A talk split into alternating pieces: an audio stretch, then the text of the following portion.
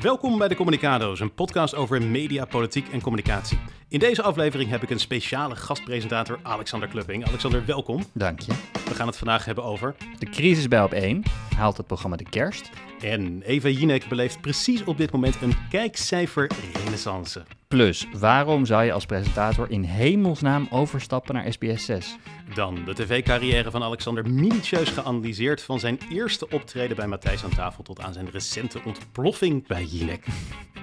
Nou, luister je dit met veel plezier. Klik dan op volgen en schrijf een recensie bij Apple Podcast. Laten we snel beginnen, want ook deze keer hebben we weer een hele leuke show.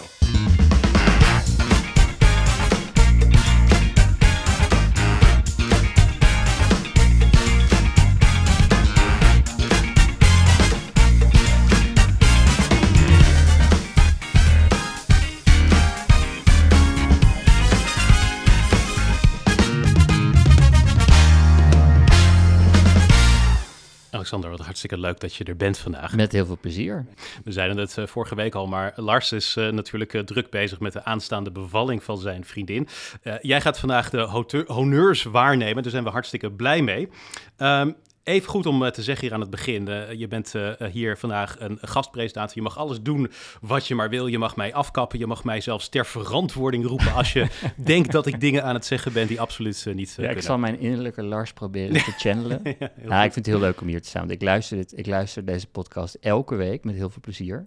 En uh, dit doe ik meestal tijdens het sporten overigens. Maar dit is, uh, ik vind het heel leuk om een keer te gast te mogen zijn. Nou, dat vinden we hartstikke leuk om uh, te horen. Het is ook goed aan het begin om dat te zeggen, want jij hebt natuurlijk zelf echt ongelooflijk veel podcasts. Je hebt natuurlijk POM, je hebt een goed verhaal, maar je hebt er ook een nieuwe podcast bij Poki. Zeker. Een podcast over kunstmatige intelligentie. Uh, ik, ik, moet je zeggen, ik uh, heb de eerste twee afleveringen staan net uh, online. Ik heb ze zitten luisteren. En een van de echt hele mooie dingen die ik eraan vind, jullie hebben echt heerlijke audiovormgeving. Echt audiovormgeving waar ik denk van yes. Herkende je het? Uh, in eerste instantie niet. Het klonk is, vaak bekend. Het, is ja. stokmuziek. Ja, ja. Maar het, het, het doet, it didn't ring a bell? Uh, in eerste ik kan hem wel even laten horen. Dat is goed.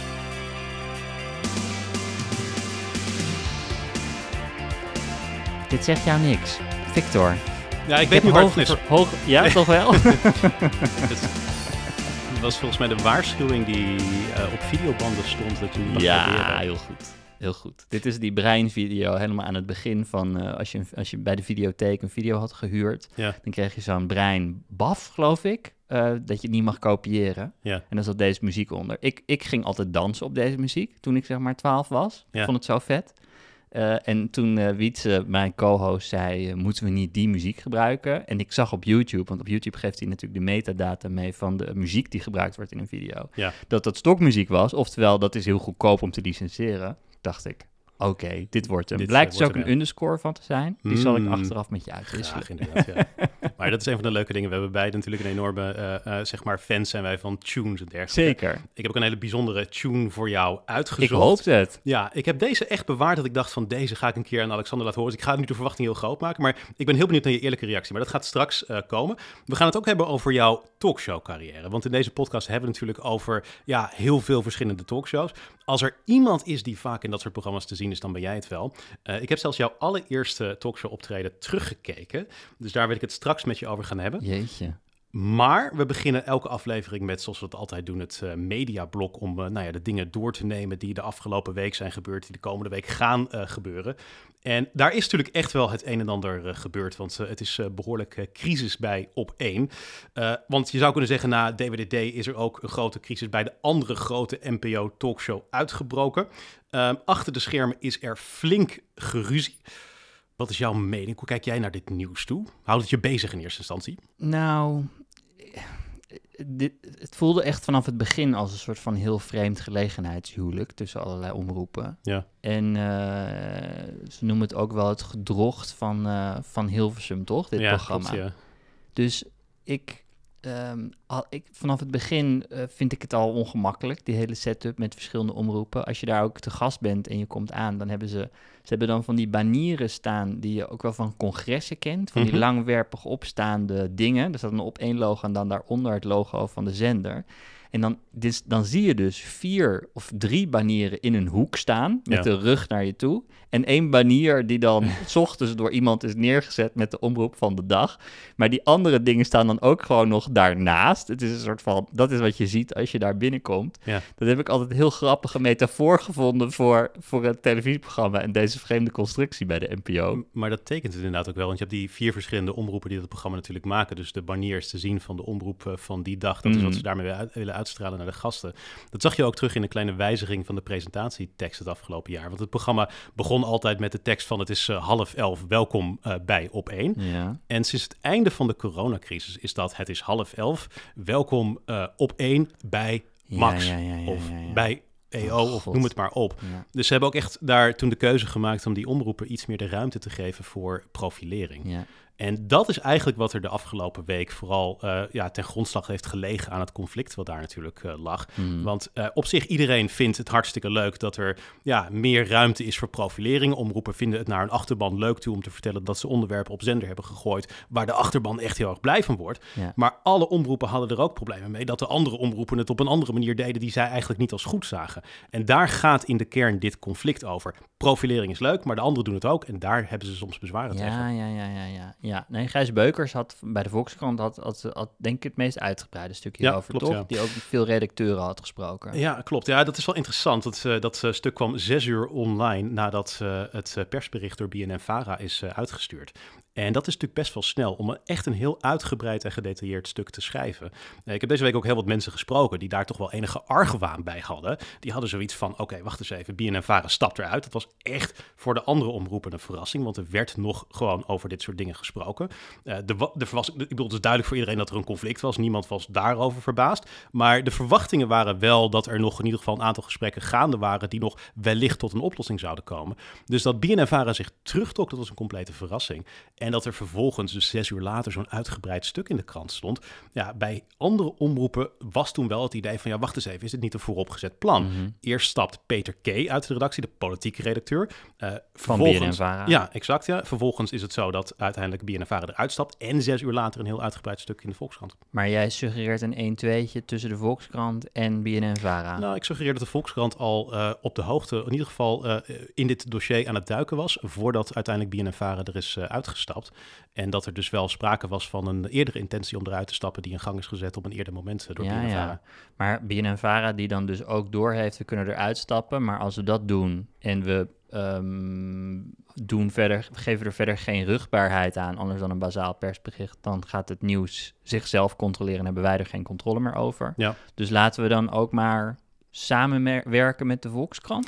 Nou, ik dat denk dat suggereer je wel een Eh, beetje. Klopt, maar kijk, ik denk dat zij inderdaad hun eigen verhaal er eh, wilden hebben, inderdaad. Ja. Dus dat ze dat zorgen dat ze hun draai aan het verhaal eh, konden geven. Mhm. Eh, en daar zijn ze natuurlijk wel bij gebaat. Want uiteindelijk Bert Huisjes, de, de, de, de baas van, van WNL bijvoorbeeld, die kwam er redelijk slecht vanaf. Ja. Hè. Er werd eigenlijk gesuggereerd dat het iemand is die grensoverschrijdend gedrag pleegt. Mhm.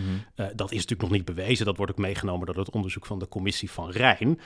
Maar dat is wel een klein beetje wat naar buiten werd gebracht. Maar het was, het was, dat, was een, dat was een paar zinnetjes, hè? Dus Ja. het was... ehm, ja, ik heb nu het ding, ik heb nu het artikel niet op mijn netvlies, maar het was niet heel, het was niet heel uitgebreid over zijn grensoverschrijdende, vermeende grensoverschrijdende gedrag. Nee. Om heel eerlijk te zijn, ik denk dat dat grensoverschrijdende gedrag ook, ja, het moet onderzocht natuurlijk worden en dat gaat ook gebeuren nu. Maar ik denk dat dat eigenlijk helemaal niet de kern is van wat, we, wat er eh, misgegaan is. Ik geloof best dat mensen ruzie daar met elkaar hadden. Ja, ja, En dit was de druppel. Ja, exact. En er worden heel veel termen gebruikt die al direct eh, modieuze termen zijn, die heel veel meer suggereren natuurlijk. Dus er werd in het begin ook gesproken over een onveilige werksituatie, want niet grensoverschrijdend gedrag werd Mhm. gebruikt als term, maar een onveilige eh, werksituatie. Voor mij persoonlijk had Rachel Fransen zelfs gezegd. Mhm. Ja, dat suggereert heel veel, maar dat zegt natuurlijk nog niet zo heel veel. Ik, ik denk persoonlijk van volgens mij, dat gaat allemaal onderzocht worden. Ik heb daar allemaal geen mening over. Volgens mij gaat het gewoon veel meer over wat is nou de rol van de profilering van die omroepen. Wat kunnen ze maken, wat kunnen ze niet eh, maken. En dat dit dan een ding is waardoor het ontploft. Ja, Ja. Het, het, misschien ook met de druk die op de kijkcijfers is ontstaan. Ja, En eh, dat, dat, dat al die dingen bij elkaar samen maken, dat dat dan toch Ja.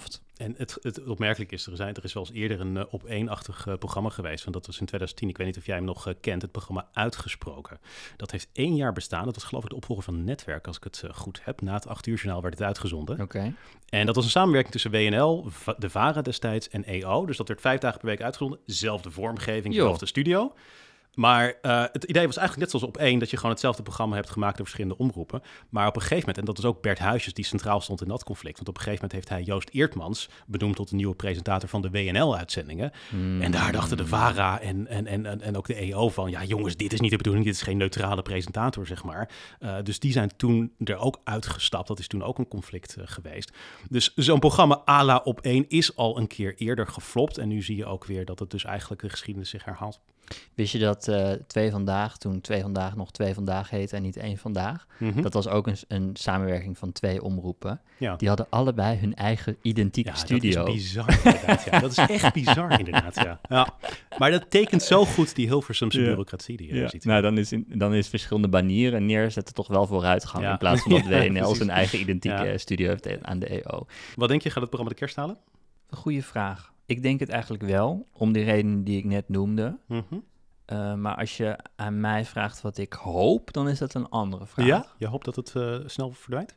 Nou, ik denk wel dat dat. eh, ik denk wel, het voelt alsof het momentum voor dit type talkshow gewoon voorbij is. Ja. Er was momentum en dat momentum is er gewoon minder. Ja.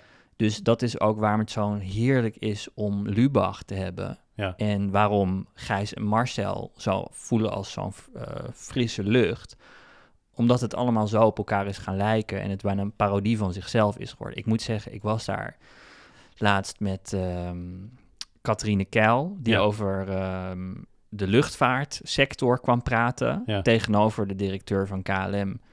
En dan zit ik daar toch aan tafel naast Catherine Keil, die wat, wat een alleraardigste vrouw is. Maar het feit dat zij een column heeft geschreven in de Telegraaf, dat dat aanleiding is om haar tegenover de directeur van KLM te zetten en haar daadwerkelijk te betrekken in discussie over luchtvaart, Mhm. is absurd. Is echt absurd. Ja, Ja, vind je dat absurd? waarom niet? Eh, omdat het deels een meningsvorm het programma is. Dus mensen met een pittige mening kunnen ook interessant zijn om te interviewen. Ik vind Catherine Keil als opiniemaker tegenover de directeur van KLM zetten. En dan die twee die het de hele tijd heel erg met elkaar eens zijn. En Catherine Keil die dingen zegt als in... eh, mensen zijn zo woke tegenwoordig, ze klagen over Schiphol, maar ze vliegen zelf ook naar Bali. Zeg maar, dat is dan de, de, de, de, de, de strekking van de argumentatie en ook Ja. de, de inhoudelijkheid van de Mhm. argumentatie. Waarom zijn we niet dankbaar voor KLM? Ja, ik vind het een beetje een soort van goedkoop sentiment, heel eerlijk gezegd. Als je Mhm. dan nog een opiniemaker neerzet die echt iets prikkelends neerzet, dan eh, snap ik daar wat van. Maar dit, dit Ja, het, ja, het, ik, ik, het voelt, het, ik vind het enorm goedkoop voelen. ja precies. En, en eerlijk gezegd, ik verwacht gewoon meer van het journalistieke vlaggenschip van de NPO. Nou, je zou natuurlijk een, ja, een, een, een, een mening daar tegenover kunnen zetten van iemand die meer kennis van zaken heeft. Eh, dat zeg je eigenlijk ook. Ja. Ja. Ja, het voegt echt helemaal niets toe. Hm. Dus, En- dat, precies- ik, merk, ik merk dat bij op één gewoon vaker dan bij andere talkshows. ja. Dus het voelt als een soort... Maar je merkt het ook vaker dan bij Jinek, ja? Ja, ik vind dat ze bij op één meer shortcuts, shortcuts nemen. Ja, dat vind ik, ja. Ik vind dat ze bij Jinek heel veel dezelfde gasten hebben steeds. Ja, maar dat, kan, dat is een keuze. En eh, Ja. Maar het zijn wel gasten die dan onderwerpen doen die ver buiten hun comfortzone liggen. Zoals? Ja, je hebt natuurlijk heel vaak mensen zoals Stijl Bekkant daar aan tafel zitten die dan over klassieke muziek praat. Ik bedoel, je kan hetzelfde zeggen over Catharina aan de luchtvaart. Eh Tel Bekkant is niet een expert natuurlijk op het gebied van klassieke muziek. Ik vind dat hij daar leuke eh, dingen over kan vertellen. Mhm. Maar het is gewoon iemand die, daar een, eh, die, die, die, die dat niet als beroep heeft, zeg maar. Nee, maar ja, voor mij is dat het. Dat is zeg maar de Wilderij Doortafel, waarin artiesten gaan praten over een film die ze leuk vinden. Ja, Dat is zo'nzelfde type tafel, namelijk enthousiasteling praat over X. ja, En dat is Tel Beckhand over klassieke muziek. Ik Ja. vind dat ook niet de beste Nee, tafel. Dat voelt als een excuus, omdat je dan andere tafels hebt waar je een beetje voor schaamt. En volgens mij is dit dan de ja. compensatie daarvoor. Ik denk dat dat zo werkt in de mix. Maar ik vind Tel Beckhand wat dat betreft niet te vergelijken met Catherine Keil. Want je zet Catherine Keil niet neer omdat je denkt... eh, zij, zij komt eh, eh, verwondering brengen. Maar goed, eh, Oprechte verwondering Nee. is in een talkshow soms best leuk. Ja. Eh, Ik begrijp wat je bedoelt, inderdaad. Eh, als we het hebben naar de opvolging, want eh Eva Jinek heeft op dit moment natuurlijk echt een soort van kijkcijfer renaissance, zou je het kunnen noemen. Het gaat ongelooflijk goed met haar kijkcijfers. Dat is mede te danken aan het feit dat Vandaag Inside inmiddels niet meer te zien is. Ook Lubach is natuurlijk al een tijdje niet meer te zien. Ze zit rond de 700.000 kijkers, is meestal de best bekeken talkshow van de avond. Dat voedt natuurlijk al heel wat speculatie. Want ja, je zou wel kunnen zeggen dat ze misschien niet helemaal op haar plaats zit bij RTL weer. Dat tijdstip van 10 uur is toch wel erg lastig. Zeker als het hele volle seizoen weer begint en er heel veel concurrentie is. Heb jij een mening over? Jij zit vaak bij Jinek aan Mhm. tafel. Ik eh, kan me zo voorstellen dat ze jou niet om advies vraagt en zegt... hey Alexander, wat eh, vind jij dat ik moet doen? Heel gek. Ja. Precies. Zou, wat, wat voor advies zou je er geven? Wat vind jij dat ze moet doen? Moet ze naar de NPO terug naar 7 uur? Moet ze naar eh, de vervanger van op 1? Moet ze bij RTL 4 blijven? Heb je er een mening over überhaupt? Ik vind het contrast tussen de gastzij bij Jinek en bij Op 1 echt wel heel groot. Hmm. Ik vind Op 1 ehm, politiek vaak sterker. Ja. Ehm, en er zijn meer dingen waar ik Op 1 een stuk beter vind. Uh-huh. Maar eh, als je gast bent in de twee programma's en je hebt het gewoon over, en dat gaat dan niet over de inhoud van het programma, maar over de ervaring hoe het is om gast te zijn, Ja. is Jinek wel echt veel leuker. Ja, zo? echt. Maar als je bij op één binnenkomt, dan kom je binnen in een soort van. Jort Kelder noemt het altijd het crematorium van de creativiteit. Dat is een soort van fabriekshal waar je binnenkomt en dan ga je een kelder in. En er is echt. Het voelt bijna soms, als je daar, vooral als je in de make-up make ruimte zit, alsof Mhm. je in een Star Trek Enterprise zit. Het is ontdaan van iedere vorm van spontaniteit en emotie. Het is klinisch en Ja. heel wit. En dan kom je die studio binnen en daar is ook geen publiek. En voor de rest is het stil en, en toch een beetje stijvig. En dan kom je Ja. bij Jinek, dat zit bij Artis in Amsterdam. Ja. Daar is een restaurant, daar is reuring, daar is gezelligheid. Daar hebben ze een tv aan staan op de achtergrond, waar dan redacteuren naar een beetje naar het loeren zijn. Er Ja. zijn biertjes, er, is, er zijn, er zijn eh, ik wou bijna zeggen, er zijn nootjes. Die hebben ze bij allebei, even voor de feiten. voor de, voor de feiten. Maar het is gewoon, het is daar gezellig. Ja. Het is oprecht gezellig. Het is ook wat even je niet goed kan, hè? sfeer maken. Ja, maar ook achter de schermen. Ja, dat geloof ik wel, ja. En, en dus ik vind het veel leuker, wat dat betreft, om daar te zijn. Nog even afgezien van de inhoud en wat ik vind van het programma. Ja, Is het, dat hebben ze wel echt veel beter voor elkaar. Ja, god, wat maakt het verder uit? Ik Ja. denk, het is gewoon grappig, zo'n blikje achter het scherm. Nee, Nee, maar doet er ik ook vind- verder niet Nee, toe. maar ik vind het wel interessant dat je dat zegt. Want ik denk, ik denk dat voor regelmatig terugkerende talkshowgasten... dat soort hele praktische overwegingen wel een rol ja, spelen. natuurlijk. Ik heb ook wel eens gehoord in jouw eigen podcast, eh, Pom, heb je het ook wel eens verteld... dat eh eh, Eva Jinnik is dus in Amsterdam, jij woont in Amsterdam. Dus dat, daar kan je op de fiets Dat is heel fijn, Dus ja. nou, bij op één moet je naar Hilversum, dus Ja, het is een maar stuk goed, dan ga ik makkelijker. ook met de taxi hoor, ik mag niet klagen. Precies. Ja, maar het duurt wel langer. precies, het kost uiteindelijk minder tijd om even naar Jinnik te gaan. Zeker. Eh, precies. Ja. Ja. ja. er is natuurlijk veel discussie wat ze moet eh, doen. eh, maar wat, wat denk je van, heb je, je, je hebt, Ja, dat was je vraag, hè. Ik vind dus, ik vind die reclameblokken helemaal niet storend. Ehm, ik vind het heel moeilijk om te beschouwen in, het- in het omveld van RTL 4, van andere programma's. Daar Ja. heb ik niet echt een mening over. Ik vind het niet, ik vind het niet minder journalistiek of zo geworden sinds dat het bij RTL is. nee. Dit is, dat programma staat nog steeds kaarsrecht overeind, wat mij Ja, betreft. maar het is wel minder op de actualiteit, hoor. Het is Minder politiek. Nee, maar niet alleen minder politiek, er zit veel minder nieuws in. Veel minder nieuws. Echt veel minder nieuws. Ja. Dat, eh, het grappige is ook als je de gastenlijst van de eerste week van Jinek bekijkt... Uh-huh. en je vergelijkt dat met de gastenlijst die ze vandaag de dag hebben... zie je echt een heel groot verschil. Ja. De eerste week bij RTL 4 zaten er veel minder BN'ers in. Veel meer gasten uit het nieuws. Hè? Dus ook onbekende mensen. Tegenwoordig is het bijna allemaal bekende mensen. Ja, ja, ja, ja, ja. Oh ja, nou dat zou goed kunnen. Dat zou goed kunnen. Ja, een het is wel beetje, echt een typische RTL-talkshow geworden. Ja. Ik, eh, ik, ik weet het niet wat beter is. Wat denk jij? Ja, ik vind het lastig. Ik ben geneigd om te denken dat ze gewoon naar 7 uur moet. Ik heb ook deze week erover na zitten denken, want ik denk van het eh, alternatief, ik heb het ook hier besproken in de podcast, van ze moet naar half elf, zeg maar. Mhm. Eh, dat is een beter dan 10 uur waar ze nu zit. Maar dan zit je dus nadat alle, het- in ieder geval vandaag in Site en Lubach al geweest zijn. En dan kom je nog daarna. Dus dan is de vraag, hebben mensen zin om eerst een uur vandaag in Site te kijken en dan nog een uur of zelfs anderhalf uur Jinek te kijken? Ik heb daar zo wel mijn twijfels bij. Dus er is best een risico dat dat late tijdstip, dat mensen gewoon niet zoveel zin hebben in wat jij eigenlijk ook eerder zei, Mhm. in een talkshow. En dan zou je wel kunnen denken dat de 7 uur NPO 1, dat is natuurlijk wel echt een prachtig tijdstip. Volgens mij zou ze daar best wel goed tot haar recht komen. Dus ik denk eerlijk gezegd dat ik dat nog wel steeds eh, haar zou En adviseren. zie je dan hetzelfde format voor je? Of zou je dan ook dingen ingrijpend veranderen? Eh, je, moet, nee, je hebt dan 7 uur tijdslot of talkshow nodig inderdaad. Ja. Het zou zo grappig zijn als er weer, als er nog een, zeg maar, als Marcel en Gijs dan het begin is van een, eh, van een eh, talkshow renaissance, waarin, waarin er weer nieuwe dingen geprobeerd worden. Ja. Want we halen alles wel elke keer door dezelfde talkshowfabriek, met Ja. dezelfde formatjes. En dan hebben we, ja, hier en daar komt er een klein dingetje bij, maar fundamenteel verandert niet. Die, diezelfde, zeg maar, wat Matthijs heel erg had, was een soort van eh, veranderingsdrang de hele tijd. Ja. Altijd proberen het fris te houden. Ja. En dat is gewoon wel iets minder aan de hand met eh, moderne talkshows. Het is, uh, Dat mis ik wel, hoor. Ja. Dus als ze dan een overstap zou maken, dan zou ik dat wel...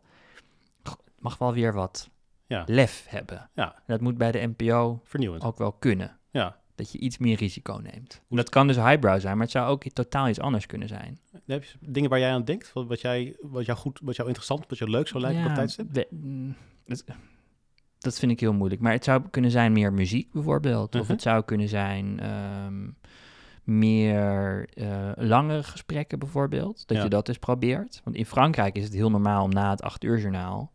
Dit is dan voorafgaand aan het acht uur journaal. Maar na het acht uur journaal om daar nog een uur door te praten over het belangrijkste onderwerp. Ja. Ik mis dat in Nederland heel erg. Zelfs nieuwsuur. We zijn, eh, Buitenhof, wat is een gesprek maximaal 14 minuten? Ja. Het is heel kort. Ja. Zelfs bij Buitenhof en bij Nieuwsuur zijn het zulke korte gesprekken eigenlijk. Ja. Dus zelfs de plekken waarvan je het verwacht zijn snel. Ja. Ondanks dat het niet die naam heeft als je Buitenhof bent of Nieuwsuur bent. En ik zou, dat zou voor mij ook een vorm van lef zijn. Ja. Een podcast op televisie. Ja, nou, maar je ziet dat die podcasts natuurlijk hartstikke populair zijn. En daar heb je wel vaak echt langere gesprekken in. Ja. Je hebt wel een goede het gast nodig. Ja, nee, precies. Maar als je de gast van de dag hebt, of in ieder geval een interessante gast, Ja. iemand die mensen graag willen horen Nou, stel je toch moment. eens voor dat je die een half uur geeft. Ja, precies. Ja, ik, Ja, ik, eens. ik- en het is een, een schot in het donker. En misschien dan, eh, eh, misschien is dit, eh, werkt, dit, werkt dit helemaal niet. En Nee. ik, ik wil ook niet zeggen, dit is wat ze moeten doen. Maar het zijn gewoon veranderingsgezindheid als doel op zich, Ja. vind ik best nastrevenswaardig Ja, in een tijd waarin momentum wel een beetje verdwenen is. Ik denk dat de creativiteit ontbreekt op dit moment ook wel een klein beetje in talkshow. Dan ben ik echt wel met je eens inderdaad. Er mag best wel wat eh, groters eh, vernieuwd worden. Eh, laten we het even wat anders hebben. Want er was ook een, best wel een grote discussie over Lowlands afgelopen week. Ja, En dat ging over het feit dat de organisatie journalisten vroeg om te betalen voor een kaartje. ja. Niet zoveel als voor bezoekers, want bezoekers, nou ja, die moeten voor het driedaagse festival in Biddinghuizen zo'n 300 euro tegenwoordig neertellen. Journalisten moeten een, eh, nou ja, een kaartje kopen met een bijdrage van 10 euro die dan naar een goed doel gaat. Het is een beetje symbolisch, maar er waren wel heel veel mensen die daar een probleem mee hadden. Want ja, er werd wel gezegd van dit is wel ja, mogelijk problematisch. De journalistieke vrijheid komt in het geding. Heb jij een mening over het onderwerp? Ja, ik, ik vond het heel opvallend wat hier gebeurde. Ik, ik zie in journalisten eh, altijd tribale wezens. Dit zijn mensen die heel erg naar elkaar kijken Mhm. voor meningsvorming. En dat is iets wat je niet zou verwachten. Want ik denk dat als de meeste mensen aan journalisten denken, denken juist dat het zeer Ja. zelf nadenkende, eigen gereide mensen zijn. Die toch vooral eh, bezig zijn met eh, nou ja, de feiten en objectiviteit. Maar ik vind ook Ja. op het moment dat het over het vak zelf gaat, of over het instituut waar ze voor werken zelf gaat, dan komt daar altijd een heel vreemde kramp in. En die, de uiting is tribaal, als Ja. je het mij vraagt. En ik, dit was weer een situatie waarin ik dit zag gebeuren. En ehm, ehm, het, eh, Mojo vraagt dus om 10 euro als een soort van, ze noemen het een charity fee of Ja, zoiets. ja. Dus het gaat nergens over. En dan is er iemand die roept een keer, dit is bij de Tories ook gebeurd in Engeland. Daar moet je tegenwoordig betalen als journalist om bij dat congres aanwezig te zijn. En dat werkte als een soort van rode lap op een, eh, voor, Ja. een, voor een stier, waarin iedereen opeens dat frame ging gebruiken. Ja, Een soort van, dit is een, het is bijna een soort van, dit is een, een, een hakbel aan de wortel van onze democratie. Want als we straks geen vrije nieuwsgaring meer hebben, het gaat over fucking Lowlands. Het Ja. gaat helemaal nergens over. Er is nul journalistiek te halen op Lowlands voor de meeste ehm, eh, kranten. Dat is alleen maar lifestyle en en en soort van eh, eh, cultuur. En, en laten we niet doen alsof het hier gaat over de, de kern van de vrije nieuwsgaring. En dat is wel wat je doet op het moment dat je een politiek congres verslaat. ja. Daarnaast, dus één, ik denk, waar gaat dit over? Ik vind het qua prijs, waar gaat het over? Ik vind het qua eh, inhoud, waar gaat het helemaal nergens over? En ehm, eh, ik snap heel erg dat je dit zegt over congressen Ja. en dat, er geen, dat je geen geleidende eh, schaal moet starten.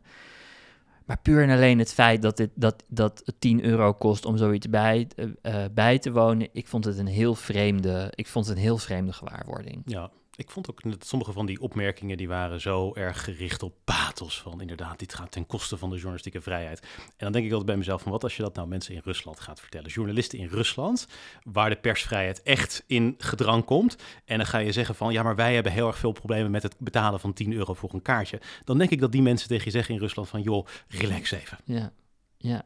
Maar het was, het, was, het, het was dus bijna alsof ze over elkaar heen vielen om het te veroordelen. Ja. En alsof het een uitingsvorm was van... eh, van eh, het, ik zat te denken, wat zit hier nou onder? En misschien is dat toch het idee dat als...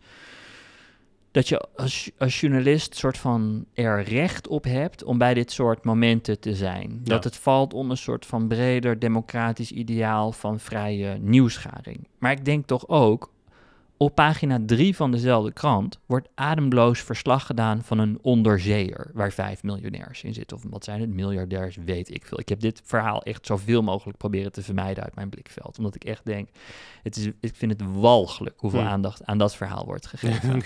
En het feit dat een krant dat verhaal, wat werkelijk. Dit is niet belangrijk, dit verhaal over vijf miljardairs en onderzeeën. De enige reden waarom het aandacht krijgt, is omdat het bij de Titanic is. Dat is waarom het een gaaf, laten we wel wezen, een gaaf verhaal is waar de mensen op gaan klikken. Ja, en Het iedereen is kan gewoon- zich erin verplaatsen dat je in zo'n bootje zit en dat je nog maar zoveel Ja, heel eng hebt en dat soort zo. dingen. Ja, precies. Ja, Ja. maar goed, ik kan ook een verhaal uit mijn duim zuigen, wat niet echt gebeurd is en wat net zo spannend is. Ja. Ehm, ehm, en ik snap dat je dat niet in de krant moet doen, maar voor mij is dat hetzelfde. Het is gewoon Ja. een spannend verhaaltje vertellen. Het is pure sensatie. En het feit dat de Volkskrant, van alle kranten, dat op pagina 3 of 4 wil ik vanaf zijn, maar in ieder geval voor in de krant, Mhm. op papier, want dat lees ik, eh, zet. Ja. Ja, het is ook gewoon een winstgevende operatie, Ja, laten we wel wezen. En de persgroep kiest ervoor om dingen voor of achter in de krant te zetten, afhankelijk van de verwachting die er is op de engagement op een verhaal. Ja. Want dit gaat, laat, ga, ga mij niet vertellen dat dit eh, soort van vooraan staat omdat het zo'n belangrijk verhaal is, wat zoveel mensen raakt, of wat, zoveel, wat voor zoveel, nou ja. Nee. Dus daar is een afweging gemaakt die gaat, dit is het equivalent van voor de kliks, maar dan op papier. En ook de hoeveelheid waarop er over, voor, over wordt geschreven is puur voor de kliks. Ja. Het gaat mij niet vertellen wat de journalistieke relevantie hiervan is. Dus ik vind dit cru, deze combinatie van dingen. Dat je aan de ene kant hebt een organisatie die vindt dat zij gratis verslag moeten kunnen doen van iets volstrekt irrelevants, als je het mij vraagt. Ja. En aan de andere kant, ehm, waarbij het zo duidelijk is dat het ook gewoon een commercieel product is, Ja. wat strijdt om de aandacht van, eh, van, eh, van kijkers. Ik vond de combinatie van die twee dingen heel, ja.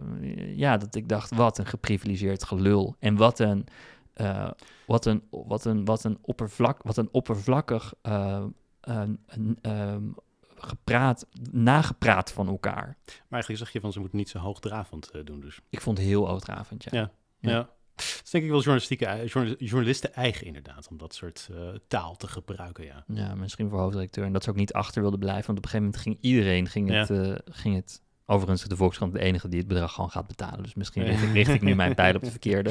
Maar goed, Ja. het, het, het ging over de hype. En ik vond het een, ik vond het een typisch kaastolp Ja. journalistenhypeje. Waar Ja. verder echt no one gives a fuck. En dat, dat Lowlands dit of Mojo dit over zichzelf afroept, snap ik ook niet. Want ik denk, waar, waar, waarom? doen ze dat Is het echt, hebben jullie zo zitten ergeren aan hoe die journalisten in de press guest van Lowlands, zeg maar, zitten te zuipen? Is dat waar dit om gaat? Maar dat, ja, niet alsof je iemand wegjaagt met die 10 euro. Dus ik snap ook niet zo heel goed wat hun, wat, wat zij nou wilden. Nee, volgens mij g- malen ze er ook niet zo heel veel om dat sommige journalisten niet meer eh, daar naartoe eh, komen. Volgens mij kan het ze gewoon überhaupt niet zoveel eh, schelen. Nou, ze hebben het dat- niet nodig. Ze hebben het niet nodig. Nee, en dat is, de pijnlijke, dat is de pijnlijke punt Ja. dat hieronder zit. Echt, they don't give a shit dat de Telegraaf of NRC niet langskomt op hun, op hun feestje, wat iedere, ieder jaar strak uitverkocht is. En dat was toch het pijnlijke wat daar ook een beetje achter, wat ik een beetje erachter voelde. Een soort Ja. van, we don't care if you come. Ja, En, en dat is, ik denk dat dat nog steeds voor eh, dit soort instituties toch een vreemde gewaarwording is, dat er zo over je nagedacht wordt. Ja. En ik zeg niet dat dit iets goeds is. Ik praat hier helemaal niet verlekkerd over. Maar dat, dat, dat proefde ik er ook een beetje in. Ja. Pijnlijk vond ik het. ja, ja. Oké, eh, nou ja, goed. Ehm, dan even iets heel anders. Ja. Eh, als presentator, stel dat jij een programma presenteert, Alexander. Zou jij ooit overwegen om naar Talpa toe te gaan, om daar een programma te presenteren? Nee. Nee, dat is heel resoluut. Waarom vind je dit zo grappig? Nou, je zegt het heel duidelijk. ja, nee, dat lijkt me Nee. niet een omveld waar ik heel erg in eh, pas. Nee? Dus, nee, ik dus- denk ook niet dat zij mij willen. Het is een vermoeden wat ik heb. Ik weet het niet eerlijk gezegd. Bedweterig jong uit de grachtengordel. Ik weet het niet. Ze willen ook Marcel en Gijs. Dat had ik ook niet verwacht. Ja, maar dat is, dat is een, onder een laag van ironie en dat ga ik ze niet gunnen. Marcel en Gijs, die, die hebben, hebben een handig Colbert Report-achtig ding voor zichzelf bedacht, waarin Ja. ze die rol kunnen spelen. Ja, Wat bestaat, ja. Colbert heeft dit dus heel lang gedaan in Amerika. dus die was, die was eh, rep- reporter van eh The Daily Show, John Stewart. van Jon Stewart. En die heeft toen, toen hij zijn eigen show ging, ging die Bill O'Reilly nadoen. Ja. En dat was heel grappig. En dat, televisie. ja, dat, dat heeft hij ook heel lang volgehouden. Jarenlang in die show heeft hij eigenlijk een right-wing pundit uitgehangen. Ja. En ik moest daar een beetje aan denken aan wat Marcel en Gijs nu doen. Ja, dat, dat ze ook zo, ja, dat ze dus zo'n. Het is niet dat zij.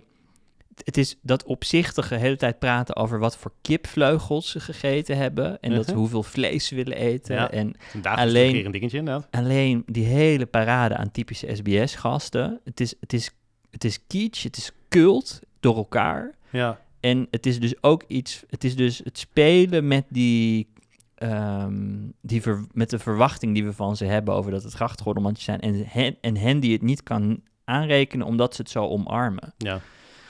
Ja, het vindt wel slim gedaan allemaal. ja. Dus dan ja. past het weer. Maar ja, dat ja, moet je mij niet vragen. Ik denk ook dat er is een verschil in wat de leiding van Talpa graag wil en eh, wat de kijkers graag willen. Want Hmm. ik denk dat de leiding van Talpa daar graag een prestigieus product neerzet. Ik denk dat ze je inderdaad echt serieus graag zouden willen hebben. Ik denk dat ze ook graag heel veel grote namen van de NPO zouden willen hebben. Omdat John de Mol het liefst een, een echt een prestigieuze zender wil hebben. Maar Prestigieus. prestigieus, absoluut. Ja, iets wat gewoon... Waar merk je dat aan? Eh, de manier, dus ze hebben natuurlijk heel wat eh, dingen eh, geprobeerd in het verleden die op dat vlak eh, zitten. Kijk, we, Qua prestige, Victor. Ja, absoluut. Ja. Nee, nee, Voorbeelden nu ja. nee, maar ook als je gaat kijken naar wat ze bijvoorbeeld op nieuws voor plannen hadden. Ze hebben een aantal jaar geleden, dat hebben ze in de ijskast gezet vanwege corona. Maar ze hadden een heel groot plan voor de dag, zoals ze dat noemden. En dat was een app ge- gecombineerd met een programma, geloof ik, en een website. John de Mol had het ANP ook destijds gekocht. Het was echt Heel veel mensen bij de NOS weggehaald. Klopt, ja, exact, zeker, ja. Dus ze hadden daar echt een plan om daar iets groots neer te zetten, wat bijna Een concurrent zou zijn voor RTL Nieuws, wat uiteindelijk niet is doorgegaan. Maar goed, hij heeft het niet gedaan. Nee, klopt. De advertentiemarkt stortte in. Het was corona inderdaad. Maar dat komt omdat het SBS-publiek daar ook niet echt op zit te wachten. Eigenlijk denk ik dat tegen wil en dank in daar vandaag in site heel erg populair is geworden. Ik denk dat ze ook in de leiding niet hadden verwacht dat het zo populair zou worden. En ja, dat past wel veel meer bij het traditionele SBS6-publiek. En ik denk dat John de Mol eigenlijk daar helemaal niet zo blij mee is. Het viel me ook op dat... Maar ook waarom zelfs denk bij- je dat? Wat bedoel je? Waarom denk ik Ja, dat? dat, dat John de Mol iets, eigenlijk iets veel prestigieuzers wil maken. Ehm, omdat ik denk dat hij een groot platform wil hebben om zijn programma's op eh, te etaleren voor de internationale markt. En ik denk een campingzender is hem eigenlijk gewoon te min. Ja. Ja. Ja, ik zou het denk ik ook geen campingzender noemen, maar het is gewoon... Ik, ik heb niet het idee dat hij zeg maar nieuwsuur zou willen programmeren. Nee, maar Nieuwsuur, dat is misschien ook wel van een andere orde. Maar, Maar eh, wat zit daar dan tussenin? eh, nou, ik denk een nieuwsrubriek zoals RTL Nieuws bijvoorbeeld. Ja, eh, precies. dat, Een eh, heel goed bekeken journalistiek programma. Ja, fair enough. kwalitatief ook wel eh, goed is, wat primeurs heeft en dat soort dingen. Ja, nou is dat de Telegraaf natuurlijk ook achterna. Dat, Ja. dat is een beetje de same vibe, Ja. misschien. Ja, ja. Maar sorry, je, je, ik onderbrak je. al. Nee, nee, zei, nee, Het nee. viel mij op dat... Nou, het viel me. ik- deze week eh, viel het me vooral op dat eh, er een opmerkelijke overstap eh, was van een, een presentator. Ik weet niet of je hem kent, misschien helemaal niet. Jamie Trinité gaat het nieuwe wandelprogramma van SBS6 presenteren met de naam You Never Walk Alone. Wauw, ja, je brengt mij nieuw. ja. Oké, heel goed. Nou, het was Ik vooral... schrik hiervan. Even om te beginnen, weet je wie het is trouwens? nee. Het was een, Jij eh, wel? eh, nou ja, ja, ik weet wel wie het is inderdaad. Ja, het is, hij is reporter geweest bij RTL Boulevard. Het was iemand die een paar jaar geleden bekend stond als wel iemand die talentvol is. Hij had toen ook de Luc Ikink-rol daar bij eh, Boulevard. Mhm. Dat is uiteindelijk niet zo goed gegaan. Hij bleek niet zo heel goed zijn in het lezen van die autocue. Dus zijn carrière zat een beetje in het eh, slop. Maar ineens wordt hij daar gepresenteerd als de presentator van het nieuwe programma You Never Walk Alone. En het is vooral interessant, omdat zowat iedereen dat programma heeft geweigerd bij SBS6. Oh, dat weten we ook gewoon, Ja. wie het weigert. Britt Dekker heeft dat vervolgens verteld aan Angela de Jong. En die heeft het verteld in haar podcast. dus Rob Kemps heeft geweigerd. Noah Valen heeft geweigerd. eh, en natuurlijk zelf heeft Britt Dekker ook geweigerd. Hm. En dan zijn ze nu uitgekomen bij Jamie Trinité, waarvan ik denk dat 99% in Nederland geen idee heeft wie dat is.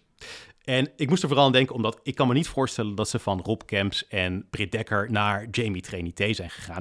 Ik denk dat daar heel veel namen tussen zaten. En dat betekent dat zo'n zender, die heeft natuurlijk gewoon allerlei contacten met mensen die eventueel willen overstappen, waar ze mee de koffie gaan drinken en dat soort dingen. Ik denk dat ze het programma aan heel veel mensen hebben voorgelegd, dat die mensen allemaal hebben gezegd, nee dank je, dit lijkt ons geen goed programma. En dan kom je bij Jamie Trinité terecht. Maar dat geeft vind jou heel hard. Ja? Wat, Ja. Wat, wat vind je er hard aan? Nou, hoe jij hierover praat. Ik Ja. krijg een beetje medelijden. Met Jamie? Ja, Oké. ja. ja, nou ja, goed. misschien heeft eh, wel, heeft, is, is er misschien eh, maar weet je, nou, laat heel ik, veel ambitie. Kan toch? ik denk dat hij zeker ambitie heeft, maar weet je wat het is? Ik denk ook dat hij eh, iemand is die, misschien is het voor hem een goede keuze, hè? want hij heeft ineens een primetime programma wat hij gaat presenteren. Oh, het wordt primetime. het wordt een echt- wandelprogramma. Het, wordt een serieus, ja, met een competitie-element. en Ze gaan met een competitie-element. Ja, ja, ja, ja, het is bizar. Ja. Nee, dat is waarschijnlijk de reden waarom iedereen het format heeft afgewezen, omdat het eh, Een wandelprogramma met een competitie-element. Ja. Competitief wandelen. Ja, maar het is dan wat je in, in een team van vijf ga je wandelen en dan, eh, ja, het is ook een prijzenpot en dat soort dingen. Ik weet niet precies hoe het format in elkaar Jeetje, spannend. Ja. Ik ben wel getriggerd als ik dit zo hoor. Oké. Prestigieus weet ik niet, maar wel getriggerd. Ja, maar goed, maar mijn punt is meer van, zouden presentatoren nog überhaupt overstappen naar SBS 6? Want het is zo'n verschrikkelijk groot risico gebleken voor Mm. allerlei mensen. Want even los van dit format, waar misschien ook wel tekortkomingen aan zitten. eh, als je gewoon kijkt naar de afgelopen eh, mensen die zijn overgestapt. Merel Westrix was afgelopen week toevallig bij Jinek eh, te zien als een soort van sidekick. Dat was dus de presentator van RTL Nieuws. Die is naar Talpa overgestapt voor haar eigen talkshow. Nou, dat liep niet, dat is geflopt. En nu zit ze werkloos thuis. Dat is toch best wel een dramatische wending van je carrière. Eh, als je dan eh, wat andere voorbeelden, want er zijn heel veel van dit soort eh, voorbeelden. Denk bijvoorbeeld aan Shelley Sterk of Olcay Gulsen. Of denk aan Jan Versteeg, die daar nog wel zit. Maar ja, zijn carrière lijkt ook wel een beetje in een neerwaartse spiraal terecht te komen. Er is een heel groot risico om naar Talpa te gaan. Namelijk dat je daar een paar jaar goed kan verdienen. Maar zodra dat contract is afgelopen, ben je gewoon niet meer in staat om ander werk te vinden. Hoe komt dat dan? Nou ja, omdat alle programma's bij Talpa gewoon niet zo succesvol zijn. En dan Hmm. wordt het toch al snel een flop en dan word je geassocieerd aan je hangen. Ja, ik denk dat Merel Westrik nog steeds een goede presentator is op zich. Maar het, het, het, het, gebrek aan succes wat ze had bij SBS maakt het moeilijker om natuurlijk voor haar voor een programma in te zetten. Hm. Het is toch wel snel eh, vergeten en ver- eh, vergeten in Hilversum. eh, out of sight, out of heart. Hm. Jeetje, het is toch heftig hè, hoe dat hele imago in, nou ja, hoe lang is dit nu? Anderhalf jaar, twee jaar of zo? Ja. Zo heftig onder Ja. druk staat. Ja, Maar goed, als dit nu zo is, dan waait dat dus ook weer over hè. Ja, dat, dat zou op zich natuurlijk inderdaad eh, kunnen. Maar eh, inderdaad, dat moeten we nog maar zien. Maar goed, vandaar het punt van ja, ik, ik, ik zit me gewoon af te vragen wie er überhaupt nog zou overstappen naar SBS. Dus eh, het is, daarom vond ik het opvallend dat ze voor Jamie Trinity hebben gekozen. Volgens mij is dat gewoon echt een noodgreep. Er was echt gewoon helemaal niemand meer. Ik vind je heel hard. ik ga het kijken, Jamie. het zal die vijf winnen. Oké, dan straks gaan we het hebben over de ontploffing van Alexander twee weken geleden bij eh Eva Jinek aan tafel. Maar eerst is het weer tijd voor de tune van de week. Want elke week kies ik een legendarische tv-tune uit mijn collectie die volgens het Guinness Book of World Records maar liefst 78 dagen aan muziek bevat.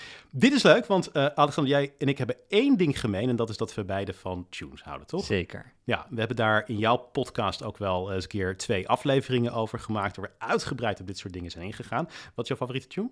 Die, ja, jij hebt mij die eh, le- la- leren kennen. Dat Uh-huh. is de tune van die Russische staatspropaganda. Ja, Vi- vis- Vesti? Eh, Vest- ja bestie spreek je het uit, maar... Oh, sorry. Ja, ja. nee, jij, ja, sorry. Oh, heel fijn. Van wie heb je dat geleerd? Van Vladimir zelf. Maar in ieder geval, die, eh, dat is echt, eh, dat Ja. vind ik echt een soort, dat is orgasmisch. Dat is fantastisch. Kan je echt niet meer zeggen tegenwoordig, want het is de Russische publiek, publiek Nee, het is een heel fout kanaal. Het is heel fout heel fout. heel pro-Poetin ook inderdaad. Ja, maar ze hebben wel de beste nieuwsmuziek. Ja. Oh, heel erg. Het is, het, is hele, het is een goede tune, ja. Maar sorry. Nee, ik heb een tune voor jou uitgezocht. Voor, ik, deze deze eh, tune, ik vind het persoonlijk een van de beste tunes. Mhm. Het is de tune van eh, Good Morning Europe van Euronews. Het programma bestaat niet meer, maar eh, het is net gestopt. Maar- Euronews, wauw. Ja, Oké. ik kijk ook Ja, daar zet uit. ik wel eens voorbij. ja. Klopt. Good Morning Europe. Good Morning Europe, daar komt hij.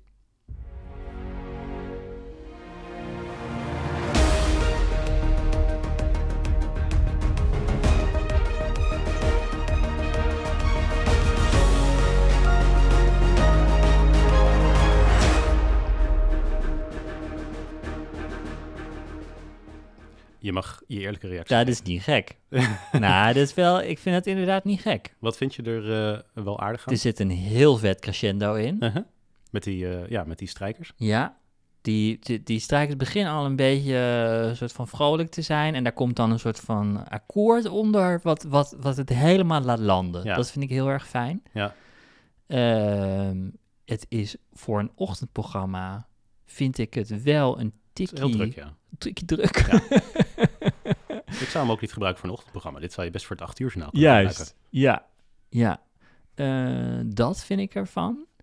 Het is een heel vet audiologo. Dan, dan, dan. Het En, Euronews eh, logo inderdaad, ja. ja, ja. Oh, dat is het Euronews logo. Nou, dat is vet erin gedaan. En ehm, het zit, er zit natuurlijk zo'n... Dit, dit is vast ten tijde van de EDM-muziek die van de BBC opeens eh, heel populair werd. Ja. Ik zie jou raar kijken nu. Nou, het is dezelfde componist als de BBC, BBC Oh, News echt? tune. Ja, Ah, nou, die heeft zijn EDM-pakket weer aangeslingerd daarvoor. zeker. Ja. ja, het is een beetje een handelsmerk eh, geworden inderdaad. Ja, David Lowe is eh, de naam van die eh, man. Eh, maar inderdaad, het is het Euronews pakket uit 2016. Ik zou verwachten dat BBC dit afgekocht zou hebben. Dat deze gast niet ergens anders nog eh tunes, ma- nieuwstunes in ieder geval mag ja, maken. Ja, ja, hij, hij doet het voor een paar, eh, ja, eigenlijk voor, voor, voor, voor dingen vooral buiten eh, Groot-Brittannië. Want Ah, daar wordt hij natuurlijk heel sterk mee Ja, geassocieerd ja, met de BBC. Maar dit was inderdaad voor een kanaal in heel Europa, waar eigenlijk, als we eerlijk zijn, echt helemaal niemand niemand naar. naar, naar Nee. kijkt. Nee.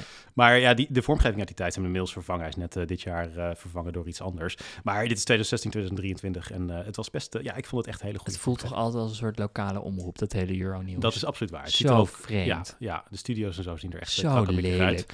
Ik wil je nog even een ander ding eh, laten horen. Want de, een van de dingen die ik heel mooi vind aan deze tune... is dat er een heel mooi ritme onder zit.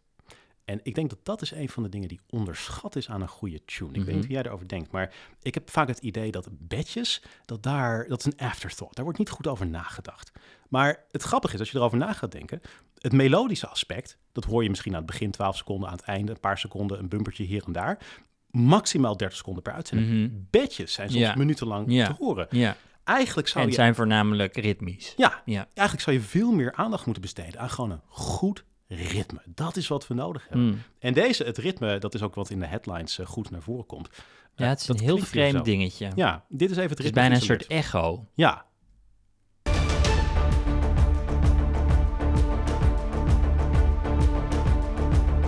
Dit is toch een prachtig ritme. Zeker. Dit alleen al, daar denk ik van, heerlijk. Headline 2. Headline 3.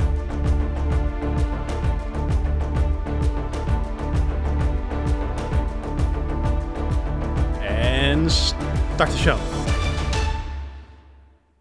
Oh, dat einde vind ik niet leuk.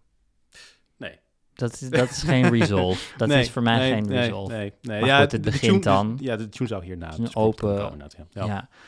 Ja. nee, die, die, eh, er zit een soort van viool onder ook. Kijk, bedje, be- be- een, een goed bedje is voor mij eh, ook wel echt heel erg de melodie hoor, Victor. Ik ben met je eens dat Mhm. het ritme belangrijk is, maar ik kan eigenlijk meer genieten van een goed bedje dan van een goede tune. Ik Ja. weet dat ik hiermee iets heel controversieels zeg. dit zullen mensen zullen dit als schokkend ervaren. Zet de auto even langs de kant van de weg. Maar een goed bedje, zit, daar, zit iets, daar, zit, daar zit vaak iets jagends in. Uh-huh. En dat is een, een, een melodie die de hele tijd aan, aan het ontwikkelen is, maar nooit resolved. Ja. Snap je wat ik bedoel? Ik snap je want, want een bedje moet eigenlijk eindeloos kunnen duren. Ja. En het feit dat je en die spanning kan bouwen en dat je dus nooit de oplossing biedt, Mhm. ja, dat maakt mij, ik blijf lang bij bedjes hangen. Ja. Dat vind ik lekker. Ja. Ja, ja, ja. ja ik, ik, ik hou wel van het, meer van het melodische aspect, maar ik vind ritme gewoon echt ondergewaardeerd. Wij zijn het eens. Ja. Wij zijn het eens, Victor. Ik vind het een belangrijk punt wat je hebt goed. ik denk dat de luisteraar je dankbaar Nou, is. Euronews is inderdaad de tune van de week. Oké, eh, laten we het over eh, iets eh, heel anders hebben, Alexander. Want een van de dingen, ik vind het heel fijn dat je te gast bent. Ik vind het hartstikke leuk dat je hier We gaan het over mij hebben. Goddank, we Ja. gaan het over mij hebben. Ja? nou, het grappige is, ik heb eh, ehm, eh, inderdaad, er zijn een aantal vragen waarvan ik altijd denk van, ik vind het eigenlijk ongemakkelijk om je dat in een andere setting te stellen dan in een podcast. Want het zijn eigenlijk inderdaad wel vragen over jou. Ik ben ook echt wel benieuwd naar jouw televisiecarrière. en een van de dingen, wij hebben natuurlijk vaker gesproken eh, in jouw podcast, we hebben buiten jouw podcast gesproken. Ik ben ook een groot luisteraar van jouw podcast, dus ik, ik weet eigenlijk best wel veel over jouw passie voor televisie. Jij hebt boeken gelezen over Amerikaanse ontbijttelevisie. Dat doet niet iedereen, toch? ja, klopt. Je bent ook een liefhebber van tunes, zoals we net hebben gezien. Eh, je kan echt uren praten over de regie van grote Zeker. programma's. Ja. Jij bent een tv-liefhebber. Zeker. Hoe belangrijk is het voor jouw bestaan om op televisie te zijn? Ik zou zeggen dat, een, dat er een soort van minimale en maximale dosis is voor mij. Mhm. Die ik inmiddels wel heb uitgevonden. Ja? Ja, minimaal omdat ik gewoon heel veel zendingsdrang heb. Ja. En sommige onderwerpen eh, graag naar me toe trek. Uh-huh. En ah, er is ook echt zoiets als te veel. En dan vind ik het, en dat, is, dat zit hem niet in de reactie van andere mensen, maar dat ik het zelf gewoon echt niet meer leuk vind, omdat ik mezelf een soort van parodie van mezelf zie worden. Ja, ja. Dus het wordt een soort, alles wordt een soort trucje. Ik kan dan heel goed een talkshowgast spelen. Hm. Net zoals je soms presentatoren, Ja. presen- presentator ziet Absoluut. spelen. Ja. En dat vind ik gewoon heel vermoeiend. Dat, ik, ik- dat doet iets met de energie in mijn lijf. Die Ja. stroomt eruit. Dus dan Ja. weet ik dit te veel. Ja. En ik heb er gelukkig ook allemaal mensen om me heen die me, eh, als het ook maar een beetje te veel lijkt te worden, mij daar streng op toespreken. Die zeggen dan van, je had niet daar moeten zitten. Ja, waarom doe je dit? Ja. Waarom, waarom zit jij daar? Wanneer hebben ze dat eh, voor het laatst tegen je gezegd? Ik doe dit te vaak om dat aan elkaar te koppelen. Als iemand dan zegt, dan weet ik niet waar dat dan over ging. Oh ja, ik weet het alweer. Dat ik bij Media Insight ging zitten. Hmm. Dus toen je bij Marcel en Grijs aanschoof in Media Ja. Insight. En ik, ik kan me dat Dan herinneren. want- denken mijn vrienden, wat doe jij? ja, ja, Waarom ook doe je Volgens dat? mij twee keer snel achter elkaar. eh, Ja, want ik vind het heel leuk. Ja, Dus dat is dan de reden om voor mij om daarheen te gaan. Dat ik denk, ik vind die twee gasten heel grappig en slim. Maar en- waarom doe je het dan niet? Waar, wat, wat maakt het uit dat mensen dan zeggen van, daar, moet- dat moet je niet doen? Nou, omdat het dus een soort van de BN'er uithangen is. Hmm. In plaats van Leo Blokhuis zijn. Ik probeer altijd Leo Blokhuis te zijn. Gewoon, Leo Blok- Blokhuis hoor je niet praten over andere dingen dan over muziek. Nee, En dat moet ik ook niet doen, Nee, eigenlijk. nee, ja, dus ik, ik, ik, ik veroorloof het mezelf in deze Ja. podcast bij jou. Maar nee, maar ik, ja, op tv zou ik niet zo heel snel over tv ik ben je gaan praten. Ja, maar het is interessant dat je dat zegt, want ik, ik weet wel eens dat jij hebt, eh, ik heb het eh, eh, gelezen, dat jij wel eens hebt gezegd van, eh Ewart van der Horst heeft mij ooit eens een keer het advies gegeven, jaren geleden. Ja, Ga niet, doe, zeg niet op alles ja, zeg op alles nee, wordt Ja. de Leo Blokhuis van de ja technologie. nou, oh, dat, heb, nou dat, heb, dat is inderdaad bronvermelding. Evert van der Horst. Ja. Ja. Maar ik zou zoiets hebben van als je het leuk vindt. Als je het leuk vindt om over media dingen bij te praten, dat vind je uiteraard. Eh, waarom zou je daar... Ik, ik, ik zou eerlijk gezegd gewoon dat doen als je dat leuk vindt. Ik zou, ik zou echt gewoon dat ik denk van wat maakt het mij uit dat andere mensen dat niet eh, Ja. willen. Ja, maar ik ben het dus wel eens met die mensen, hè, uiteindelijk. Ja. Dus het is alsof ze me erop wijzen dat ik me aan mezelf herinner. Ja, waarom zou ik dat niet de hele tijd doen? Ja, omdat, omdat ik, ik, denk dat ik uiteindelijk niet het plezier... Het plezier zit hem voor mij niet per se in op televisie zijn. Het plezier zit hem erin dat, ehm, ik, dat het een discipline is om nog steeds beter in te worden. Ja. Dus ik, ik, ik vind nog steeds het heel vaak heel slecht wat ik Ja. doe. En ik Dat denk, is denk ik een goede eigenschap hoor voor een gast. Want het kan eigenlijk altijd beter. Dus het is Ja. altijd goed om kritisch te zijn. Er zijn heel veel mensen die het ook in die wereld zeggen van... oh, goed gedaan en zo. En ja, maar dat, dat klopt Nee, nooit. nee, Iedereen zegt dat de hele tijd, maar Absoluut. niemand meent dat. Nee. Ik word altijd heel wantrouwig van als ik Ja. iemand dat hoor zeggen. hoe enthousiaster ze zijn, hoe meer ik het Ja, precies, ja. Ehm, en ik haal er ook wel echt plezier uit om onderwerpen op de kaart te zetten. Ja, En ehm, dat de laatste keer dat dat gebeurde was denk ik met TikTok. ja. Het, ehm, een pleidooi voor een verbod op, op die app. Je zat bij uh, Jinek daarover. Je hebt er in je eigen podcast over gesproken. Ja, ik zie dat dan echt een beetje als een soort. Ik vind dat een belangrijk onderwerp. Ik vind dat daar te weinig over gaat. Want ik vind Mhm. het echt heel wezenlijk hoe we daarmee omgaan als maatschappij. En dan is een verbod is één ding. Maar het- het- ik vind het vooral belangrijk dat dat gesprek fatsoenlijk gevoerd wordt. Ja.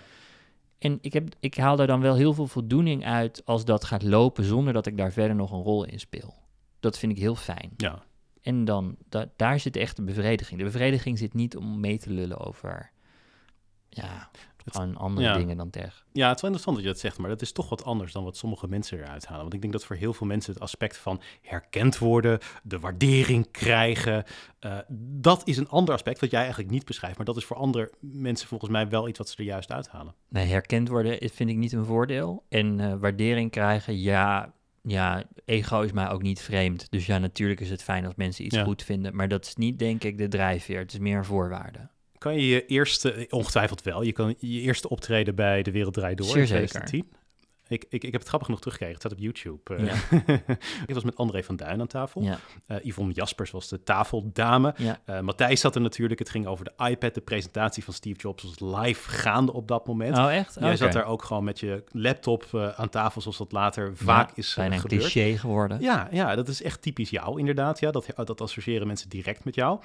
Het, het grappige is, toen ik het terugkeek deze week, een van de dingen die me opviel, jij bent exact hetzelfde in dat gesprek als in alle gesprekken daarna. en dat is echt heel erg bijzonder. Dat zie je bijna nergens. Want de meeste mensen die voor het eerst op televisie zijn, die gaan toch een klein beetje zich anders gedragen of die zijn ongemakkelijk of zenuwachtig. Er is he- het enige wat me een klein beetje is opgevallen dat op een gegeven moment Matthijs eh, tempo aan het maken is. En dat pik jij nog niet zo goed op, zeg maar. Ja, dus hij ja. moet wel heel duidelijk maken dat het Ah, einde van het gesprek grappig. nadert. En dat is typisch zo'n tv-conventie. Op een gegeven moment als je vaak in dat soort programma's zit, dan weet je van, oh, nu wil de presentator Uh-huh. tempo maken, dus nu moet ik wat korter zijn. Nou, dat, dat, dat had je nog niet. Maar voor de rest, je was eigenlijk gewoon verder helemaal jezelf. Was je niet zenuwachtig voor dat eerste optreden? Nee, Nee? nee. Ja, maar ik denk echt dat dat bij mij een soort defect is in mijn hoofd. Ja, Dus dat ik ben niet zo onder de indruk van dat soort situaties. nee. En ik sluit niet uit dat er onderhuids, dat mijn lichaam eh, wel degelijk angst voelt. Maar dat op een of andere manier vertaalt zich dat niet door naar mijn hersenen. Dus het is geen ervaring. Nee, En dat heeft dus ook voordelen. En dit is zo'n voordeel daarvan. ja. En ik- zeker een voordeel. Ik ben wel op een gegeven moment bewuster geworden van dat ik ook fouten kan maken en dat dat grote nadelen heeft. Dus Mhm. daar, ja, het is misschien een soort van what you don't know, you don't know. En helemaal, ik was super jong. Je was naïef, zeg je. Ja, en ik denk ook dat daarna zijn er wel een paar dingen gebeurd dat ik iets zei wat niet klopte of op een of andere manier niet lekker viel of zo. En dan krijg ik ook wel de drek over me heen en, en dan ontwikkel je olifantenhuid en dan ga je dus ook leren ook om bepaalde situaties. Misschien word je wat risicomijdender en zo. Ja. Dus in die zin leer ik ervan. Ehm, maar ja, nee, het is geen... eh, ja, ik was gewoon echt heel enthousiast over de iPad. Nou ja, en je maakte zelfs een, eh, een beetje een plagerige opmerking naar Matthijs van Nieuwkerk. Dat is zo grappig om dat te zien. Want ik denk echt dat er heel weinig mensen zijn die dat eh, zouden doen in een eerste eh, talkshow optreden. Hoe heb je, je hebt ook al eens in je eigen podcast over gesproken. Hoe heb je naar de, ja, de implosie, om het maar even zo te noemen, van Matthijs van Nieuwkerk gekeken? Ik kan me voorstellen dat hij iemand is die een hele belangrijke rol heeft gespeeld in jouw carrière. Ja, zeker. En ik kan me ook, ik bedoel, voor de slachtoffers en al die mensen die dat direct die angstcultuur hebben ervaren, is het natuurlijk allemaal vreselijker en dat soort dingen. Maar ik kan me ook voorstellen voor jou dat het wel pijnlijk is om te zien wat er met die man is gebeurd. Ja, zeker. Zeker. Op menselijk niveau heel erg. Ja. En ehm, ehm, ik, ehm, als ik naar hem kijk nu, dan zie ik gewoon iemand die heel erg, eh, die heel erg tot rust is gekomen. Uh-huh. Omdat hij ook wel echt uit een tijd komt waarin alles ehm, heel hectisch was en dat het hem, denk ik, een beetje boven het hoofd was gegroeid allemaal. Ehm, en, en iemand die heel graag wil leren. Ja, En dat is volgens mij precies wat je, wat je moet hopen ja. van zo'n man in zo'n situatie. Heb je hem gesproken? Sinds ja, dat- zeker. Ja? Ja, Je zeker. hebt hem aan de telefoon gehad? Of? Ik ben langs geweest. Je bent langs geweest? Ja, zeker. Echt waar? Ja. je vindt het heel gek. Ik vind het, ja, ik, ik had het niet verwacht inderdaad. Nee. Oh ja, nee, ik ben... Maar heeft hij je uitgenodigd dan of zo? Eh, Ik heb mezelf uitgenodigd, maar ik ben zeer begaan met... eh, Maar je, je hebt gewoon met contact met hem opgenomen en je zei van ik heb gezien wat er allemaal gebeurd is en dat vind ik eigenlijk ja, heel ik erg. ben, ook, ik ben ook heel... Dus op menselijk niveau eh, ben ik gewoon heel nieuwsgierig hoe het met hem gaat. Ja, Ehm, maar ik ben ook heel gefascineerd door de mediadynamiek. Want er zit ook een soort... zeker. Ik zit daar dan ook ehm, met heel veel interesse te luisteren naar een soort van de... Ja, de, de soort van de achtergronden van alles. Ja. Wat, Dus dat is ook... Dat, ik ben ook gewoon heel nieuwsgierig. wat, wat viel je daar op? Dat ga ik niet hier zeggen. ja, Nee, dat zijn, dat zijn gesprekken onder elkaar. Dat zou ik ook niet nu op de podcast vertellen als wij zo'n gesprek zouden hebben. Maar ehm, ja, ja. Maar je zegt hij komt dus rustiger over iemand die, nou ja, misschien geleerd heeft van de dingen die gebeurd zijn. ik denk dat, dat dit is wat hij, hij- ik denk dat hij ehm, eh, ook wel heeft ontdekt dat er een wereld is buiten televisie die heel fraai is. Ehm, en, en, en, en wil echt, ja, is gewoon heel erg bezig met dit proces. Is er gewoon heel erg mee bezig. Verbitterd? Nee, ik vind hem helemaal niet verbitterd. Kan hij Nee. terugkomen? Of ik dat, of ik dat vind? Ehm, ja, ik vind van wel, ja, zeker. Hm. Ehm, en ik denk dat ehm er zijn, dus, het, het ligt allemaal voor de hand wat er moet gebeuren. Er moet een Ja. interview komen en daarin moeten wij als volk met z'n allen gaan geloven dat hij ervan geleerd heeft Ja, zeg ik even heel cynisch. Ehm, maar ik denk dat als hij gewoon eh, eerlijk is en vertelt wat hij ervaren heeft, ja, ehm, denk ik, ehm, denk ik dat mensen ook begrip voor zijn kant van het verhaal gaan krijgen. Want tot nu toe is het alleen maar over de andere kant van het verhaal gaan, wat ook heel wezenlijk is en ook heel belangrijk is. ja. Maar het is gewoon, shit is complex. En dan zeg je van begrip van zijn kant dat, dat er ook heel veel druk op hem stond, misschien wel. Dat, dat, dat hij ook wel moest presteren en dat er misschien enorme stress bij Ja, kwam er is bij hem ook een kant van het verhaal. Ja. En, ehm, en, maar ik spreek ook redacteuren van het, eh, van het televisieprogramma. En dat vind ik ook extreem heftig om te horen. Ja. Dus ik. ik ehm, eh, het, het is, het- volgens mij doet het er ook niet zo heel veel toe aan wiens kant je staat. Het is gewoon, dit is een heel ehm, modderige situatie. ehm, waar, waarbij dingen ook heel lelijk zijn. Maar die wel ja, gaan zoals ze in de echte wereld gaan. En zijn complex. En, Vind je eh, dat hang- Nederlanders te snel oordelen over eh, mensen? Nou, ik gun iedereen wel een keer in zo'n media shitstorm terechtkomen. Want dat is echt niet, niet heel leuk. Nee. En ehm, als het zo persoonlijk gemaakt wordt, dan is dat echt, ja, dat is. ehm, ik heb bij Blendel wel eens, wel situaties gehad die, die op mediastormen leken. Ik kan me herinneren dat NRC vertrok uit Blendel. En dat was gewoon teletext 101. En dat, dat je telefoon, dat je niet de telefoon kan eh, gebruiken, omdat er de hele tijd allerlei dingen gebeuren. Ja. En dat is gewoon, ik, ik gun, nou, laten we, laten we zeggen, ik gun iedere journalist om dat eens mee te maken. Want het is wel, eh, je, het, het, het wordt, je wordt er wel nederig van. Ja.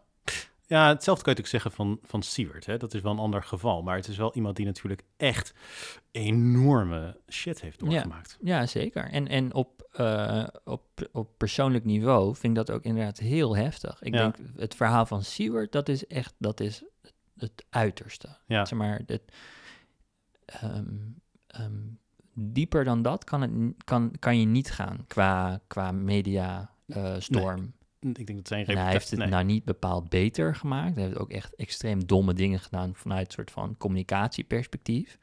Anders dan nog de hele ethiek. Ehm, maar, dus hij heeft het ook echt niet beter gemaakt voor zichzelf. Maar gewoon afgezien van al die dingen, dit is gewoon wel een mens. Ja. En dat, de, ik denk daar toch vaak over na hoor. heb je de neiging om hem eh, ook eh, Zeker. te bezoeken? Ja, doe Ja. ik niet, maar Waarom doe je het niet? tenminste heb ik niet gedaan. Ja, omdat... ehm, ja, weet ik eigenlijk niet. Weet ik eigenlijk niet. Het, het voelt alsof daar op, op een bepaald moment de tijd wel, als, als hij dat zou willen, dat de tijd daar wel voor- rijp voor zou zijn, wat mij betreft in ieder geval. Ja. Jullie kennen elkaar natuurlijk uit het eh, verleden Een ook. beetje. eh, het is een, ja, een beetje de BKB-clan. Ja, dat is, wij, eh, wij praten bij de BKB allemaal met elkaar. En ook met Siewert, ja, dat klopt. Ja, ja, precies. Ja, maar ik vind, ik vind de, ik heb altijd een, ehm, toch wel een diepe fascinatie voor mensen die in zo'n situatie terechtkomen. Ik heb Ja. ook een diepe fascinatie voor Thierry Baudet. En ik heb ook een diepe fascinatie voor, ja, wat hebben we nog meer met, je- same vibe. Ja. Dus die figuren die een beetje aan de rand zijn. eh, weet je, vroeger als, mensen, als we last hadden in de stad van mensen, dan stuurden we ze naar de randen van de stad. En dan zette het politiebusje ze daar zo van, nou, Ja. ga, hier maar, ga hier maar klooien. Dat doen wij een beetje met dat soort mensen. Ja. En ja, met die mensen hebben toch de neiging om terug te komen naar het centrum. Ja. Je noemde net eh Thierry Baudet. Eh, hoe politiek geïnteresseerd eh, ben jij? Eh, ik ben wel politiek geïnteresseerd, ja. Kom je ook uit een politiek geïnteresseerde familie? Je komt uit Os, dat is natuurlijk het SP-bolwerk. Zeker. Eh, nou, ik zou niet zeggen van, van huis uit, maar eh, niet per se. niet, niet, het is niet dat het hier aan de keukentafel de hele tijd over ging, maar ik, was wel, ik ben altijd wel een debater geweest. Hmm. Dus Ehm, wat mijn ouders vonden, was ik per definitie niet mee eens. En eh, dat, is nog steeds wel zo. ja. Eh, hoort misschien ook bij de leeftijd. Maar, Als puber is dat inderdaad ook wel gezond inderdaad, Ja. maar eh, ja, ik ben, heel, ik ben heel politiek geïnteresseerd, zeker. Maar ik weet ook heel vaak niet wat ik van dingen vind, hoor. Ik, we- ik weet, Nee? Eigenlijk vind ik nooit ergens iets van. Ik, ik, ik, ik, ik poneer gewoon heel veel dingen. En dan ga ik een beetje voelen of wat mensen daarop terugzeggen... of dat mijn theorieën falsificeert. Het is grappig, dat is exact de strategie van Donald Trump trouwens. Is het zo? Ja. Oké, nou een mooi compliment. nee. maar wat doet hij dan? Nee, maar Trump is. Dat, er zijn heel veel eh, vragen altijd over waarom Trump zo vaak tegenstrijdige opmerkingen doet. Trump geeft gewoon een speech en hij weet niet wat hij gaat zeggen. Hij improviseert gewoon. Mhm. Alles is een proefballonnetje. De hele muur was een proefballonnetje. Ja, En op een gegeven moment zag hij dat Ja, mensen gingen ja. applaudisseren. Dus toen ging hij het herhalen. Maar niemand had ooit nagedacht, we gaan een muur bouwen. Hoe is dat überhaupt mogelijk bij de grens van Mexico? Dus dat werd later het belangrijkste punt van zijn campagne. Maar dat is gewoon terloops ontstaan. En dat is alles bij Trump. Maar dat is een, het doet me denken aan wat jij nu beschrijft. Je, je poneert gewoon een stelling. Je Ja. Kijkt hoe mensen erop Beetje reageren. ja. Het is een soort, gewoon, gewoon de hele wereld, alles is een proefballon, wat je eigenlijk zegt. ja, en ik denk ook, wat doet mijn mening er nou echt toe? eh, op heel veel onderwerpen. Ja. Ik, ja, ik zie dat toch als functioneel in een groter systeem. Mhm. En eh, wat ik zelf van dingen vind. Eh, ja, ik, ik vind het gewoon niet super belangrijk om, Nee. om een heel duidelijke mening te ontwikkelen ergens over. Ik haal Nee. daar niet plezier uit. Ik, ik vraag het ook omdat eh, twee weken geleden had je ook een eh, opmerkelijk momentje bij Eva Jinek Oh, aan ja. tafel. Ja, En het werd door een mediacorant omschreven als een ontploffing. Eh, jij eh, zat daar met over. Mediacourant, hè? Ja. Hoeveel steek jij nou in bij die website, Victor? Nee. Wees hier nou eens eerlijk over. Hoe gaat dat? Ja, Want werkelijk nee, iedere... nee, ja. ik, ik maak me nu alweer zorgen over wat er hier allemaal uitgeknipt gaat worden. Het is natuurlijk het stukje over Matthijs en wat heb ik nog meer? Ik heb ook rare dingen gezegd over op één. Dus ik zie... Maar ga jij dan actief zinnetjes sturen? Nee. Dus dit wordt gewoon heel nauwkeurig geluisterd allemaal door Bob. Eh, Ja, ja, ja, ja. Nee, ik, wij, sturen het niet zelf in, inderdaad. Nee. Maar hij, hij is zeer complimenteus over jou. Hoe is die dynamiek ontstaan? Eh, ik, ik denk dat we een vergelijkbaar Opinie tornado. Ja, ja. ja, ik weet het niet, eerlijk gezegd. Het is echt eh, voor mij ook een beetje een, een, een raadsel, Oké. eerlijk gezegd. Ehm, ik, ik denk, en dat, dat, dat is de enige manier waarop ik het kan verklaren, is dat we een vergelijkbaar temperament hebben. Ik lees ook echt al heel erg lang eh Mediacourant. Ja. Eh, ze zeggen dat ze sinds 2004 bestaan. Nou ja, ik denk dat ik het niet sinds 2004 lees, maar misschien wel sinds 2006. Dus echt wel heel dicht tegen, Ja, daar ja. tegenaan. We kunnen elkaar de hand schudden. Ja, nee, precies. Eh, en ik, ik, ik denk gewoon het, het, het temperament in de zin dat ik ook wel een klein beetje... Ik, ik ben fel. Ik, ik ben in alles... Ik ben eigenlijk heel zwart-wit en dat, dat past denk ik wel bij me. Ik vind het Mm. fantastisch of ik vind het een van de meest verschrikkelijke dingen die heeft kunnen gebeuren. En Mm. dat, dat is denk ik wel wat Mediacourant waardig is. Hmm. Maar ik krijg soms ook wel eens kritiek daarop hoor. Dus eh, het is ook eh, niet... eh, maar dat... Nou, ik onderbrak je, sorry. Ik wilde het toch even weten, want het is zo opvallend. Ja. En ik, volgens mij kun je bij Mediacourant ook gewoon af en toe dingetjes insturen. En dan helpt dat echt wel over wat er wordt opgepikt. Ja, ja, wij hebben het echt nooit eh, gedaan. Dus dat, Hm. is, eh, dat, dat, dat, dat ligt er niet aan de grondslag. Nee, nee nou, maar kijk, de reden waarom ik het aanhaalde. Jij, want ik, ik begon te vertellen van, jij had een eh, ontploffing aan tafel. Mij. Dat vind ik ook een prachtige omschrijving trouwens hoor. Dat, dat is ook typisch mediacourant. Ja. Ik heb het fragment 14 keer teruggekeken. 14 keer? 14 keer, ja. Oké. En toen dacht ik Oké. zelfs bij de 14e keer nog van, ik moet het nog twee keer terugkijken. Want ik kan er eindeloos veel uithalen. Uh-huh. Jan Slachter zei daar iets wat ik denk dat heel veel mensen een redelijke opmerking vinden. Dat het helemaal niet zo gek is om gewoon dames en heren te blijven zeggen. Dat het nu ineens een soort van offensive statement is om te zeggen dames en heren. Dat vinden best wel veel mensen in. Nederland bizar.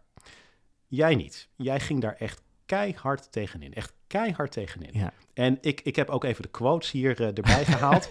Eh, en letterlijk zeg je, ik denk dat het voor dominante mensen zoals jij, die altijd de macht hebben gehad, het tijd is om af en toe ook te luisteren in plaats van alleen maar te praten.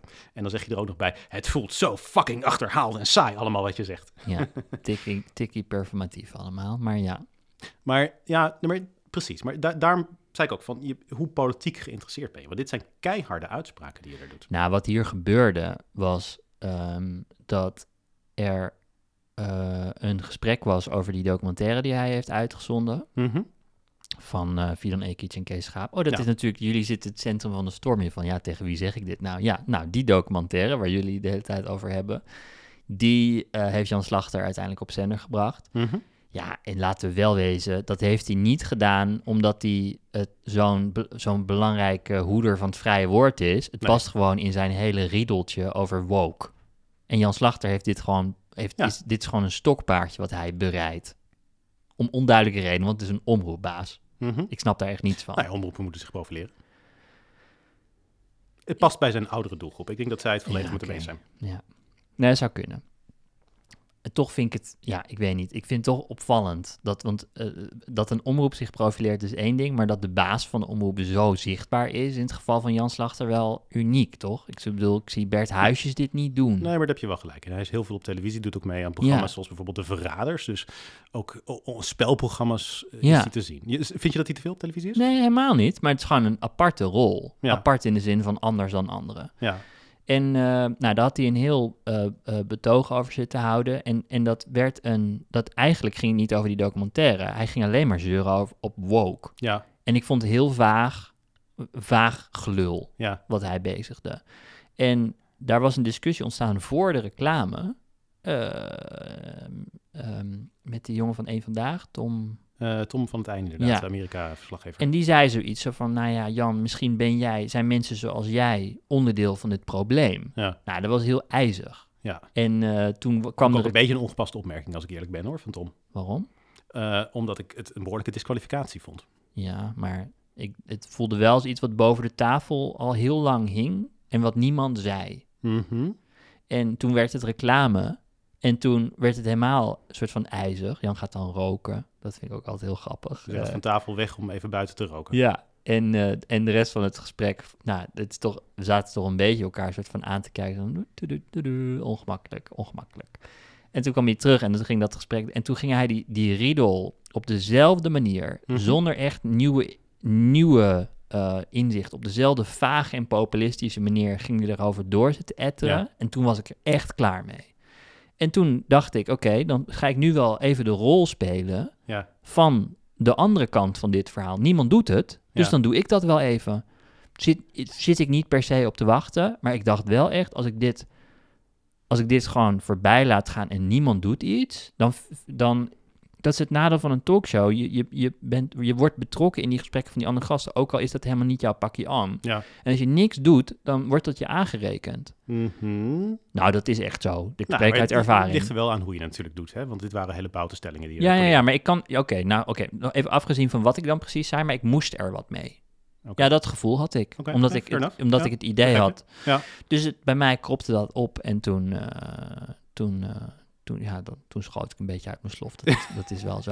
Overigens heb ik daarna nog heel lang met Jan Slachter... heel inhoudelijk over Ja. dit onderwerp verder gepraat. En dat is heel fijn. Dat Tuurlijk, je gewoon... maar Jan is een hele pragmatische man uiteindelijk. En ik denk dat hij ook een hele hartelijke man is. Dus ongetwijfeld kan je daar een goed gesprek mee voeren. Maar het, ging me ook vooral een beetje Nou, om het het, is een heel interessant gesprek. En dat ging Ja. met naam... Ja, nou ja, ja. Dus- Nee, het, ging- het ging me om het Pietje Bel karakter van die opmerking. Want eigenlijk zeg je tegen hem, hey, jij bent een oude witte man. ja. Eh, jij moet eigenlijk gewoon je mond dicht houden. Nou, je mag best notie geven van het feit dat, het, dat ehm, die hele discussie over woke, Ja, eh, dat, dat je wel een sentiment vertolkt wat precies is wat je verwacht dat er gaat komen van mensen zoals hij. maar je kunt toch niet eh, tegen iemand zeggen dat eh, hij geen recht van spreken heeft, omdat hij een oude witte man is. Want het feit dat hij oud is, daar kan hij niks aan doen. Het feit dat hij wit is, kan hij niks aan doen. En het feit dat hij man is, kan Als hij niks aan iemand zo eindeloos zit te ratelen zonder enige notie te geven van subtiliteit in dit debat. En voor je het weet gaat hij klagen over Zwarte Piet en dat we geen gehaktballen meer mogen eten. Het zat echt in die vibe. Maar dat mag hij toch doen? Dat mag toch zijn politieke mening zijn over dat soort onderwerpen? Ja, maar als het te lang duurt, dan op een fair gegeven moment wordt Ja. het dan een moment om, om te zeggen, er is ook nog een andere kant van het verhaal. En ik vond dat dit zo lang door was gegaan, Ja, dat ik dacht, nou vriend, er, zit, er, er, er is nuance in dit verhaal. ja, maar- omdat hij zo extreem is, ga ik daar extreem tegenover. En dat is, dat is ja, ik ga daar niet... Ik ga dan niet een, een, een, vraaggesprek, een Socratisch gesprek met hem voeren over zijn eh gedachten. Want ik denk, deze gast Ja. zit populistisch doen, dat kan ik ook. Ik begrijp je, want ik, en zelfs het feit dat je een boutenstelling daar poneert, begrijp ik. Want ik denk ook dat je in een talkshow af en toe de dingen plat moet slaan en dat je af en toe dingen zegt waarvan je na afloop inderdaad denkt dat zit wel iets eh, genuanceerder. Het gaat me meer om eh, het, het Pietje Bel karakter van die opmerking. Wat ik eigenlijk bij mezelf dacht, is jij zei eerder van ik wil geen karikatuur van mezelf eh, Mhm. worden. Dat heb je vaak gezegd, dat heb je ook in je eigen podcast vaak gezegd. Ik heb het afgelopen week nog langs horen komen in jouw podcast. Mhm. Dat is voor jou ontzettend belangrijk om te doen. Als ik zo'n uitspraak hoor, dan denk ik bij mezelf, dan ben je een karikatuur van een Amsterdamse millennial. Ehm, ja, dat snap ik wel. Dat snap ik wel. En in die zin is het ook, ben ik net zo voorspelbaar uit, mijn, uit mijn rol als hij voorspelbaar is uit zijn rol. Ja, maar en zou je daar dus inderdaad tegen die, tegenover die voorspelbaarheid niet wat eh, meer onverwachte opmerkingen Wat had, ik, wat had ik kunnen doen? Want ik, kijk, Ja. zoiets gebeurt in de spur of the moment. Ik was oprecht boos hierover. En ik, Ja. en ik dacht ook, het ergste wat zou, wat, wat zou kunnen... eh, de, ik, door mijn hoofd ging de ergste situatie... De, de, wat ik het ergst zou vinden als hier eh, van zou overblijven... Mhm. is als, als eh, hij gewoon die riedel eindeloos heeft kunnen doen. Ja. Niemand heeft er iets over gezegd. En mensen zetten de tv uit en denken... ja, oké, nou dat vinden we blijkbaar. Nou, maar Dit- ik denk dat heel veel mensen het daar wel mee eens zijn. Maar wat had je ja, maar ook doen? voor de mensen die hier, niet, die hier gewoon niet zo heel veel over nadenken. Ik Ik- dacht, ik- je moet op Ja? zijn minst laten horen dat er een ander geluid is. Nou, weet ik niet. Je had hem ook kunnen vragen van eh, waarom vind je dat? Waarom is dat zo'n belangrijk aspect eh, voor jou? Ik denk dat er te weinig nieuwsgierigheid in het, eh, eh, politieke debat is. Talkshows eh, zie je dat iedereen stellingen poneert vaak. Nou ja, oké, dat begrijp ik. Maar waarom niet hem die vraag stellen? Waarom dat voor hem zo'n belangrijk thema is? Omdat je mij niet gaat vertellen dat in een discussie over... ehm, weet je, hij, hij, wat mij betreft kaapt hij het gesprek wat eigenlijk gevoerd had moeten worden over die documentaire. Want dat is een heel... Dat, dus ik, ik vond het een heel krachtige documentaire, omdat het Mhm. ehm, zo pijnlijk blootlegt over hoe sommige groepen niet meer met elkaar praten. Ja.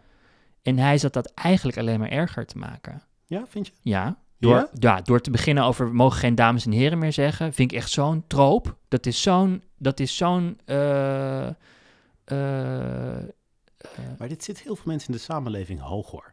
Want jij bent talig, ik ben talig, wij zijn met taal bezig. ja, Maar een, eh, er zijn heel veel mensen, en dat zijn over het algemeen inderdaad eh, mensen die minder talige beroepen hebben, die misschien praktisch opgeleid zijn. mhm. Die vinden het heel vervelend dat die taal constant in eh, verandering is. En dat als zij één keer het verkeerde woord gebruiken, dat daar dan heel veel mensen zeggen van, hoe durf je, je je bent schandalig bezig, je bent een xenofoob of een racist of een seksist of noem het allemaal maar op. Het is voor die mensen diep kwetsend dat ze steeds worden weggezet omdat ze een klein foutje maken op het gebied van taal. Voor jou is dat makkelijker om te doen. ja, maar ik zie dit niet anders dan als de discussie rondom Zwarte Piet, waarin we geleerd hebben. Mhm.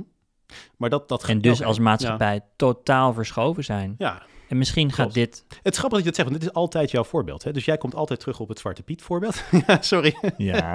Nee, maar ik hoor je dit vaak zeggen. Dus dit, ik luister naar jouw podcast, dus ik heb je dit meerdere keren horen zeggen. Ja, in het geval van Zwarte Piet heb je gelijk. En eh, op zich, ik vind het ook op zich, progressie moet soms plaatsvinden. ja. Maar niet alle vooruitgang is uiteindelijk verbetering. en Nee, er zijn eens. heel veel dingen die werden gezien als vooruitgang, die uiteindelijk zijn teruggedraaid. Denk aan de drooglegging, denk aan de eugenetica. Dat waren allemaal ideeën die op een gegeven moment tot de moderniteit behoren, die gelukkig tot uiteindelijk, eh, die, die zijn verbannen. Dat vinden we uiteindelijk geen goede Ja. ideeën.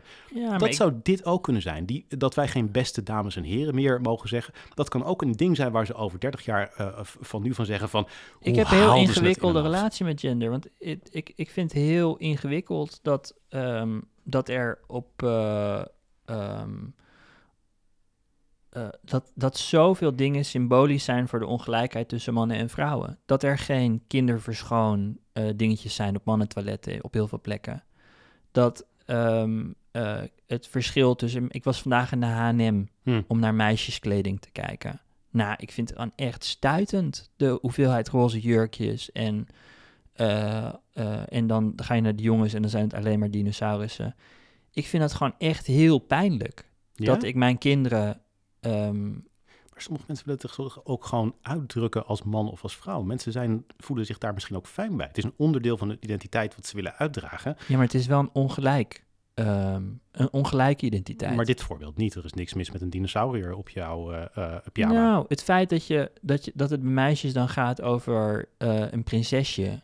En eh, eh, dat het bij eh, ehm, jongens gaat over dingen maken. Dat het bij Mhm. meisjes gaat over dingen in de keuken en schoonmaken. Ja, En dat het bij jongens gaat over brandweerwagens en andere dingen. Daar zit wel degelijk een oordeel in over waarde. Mhm.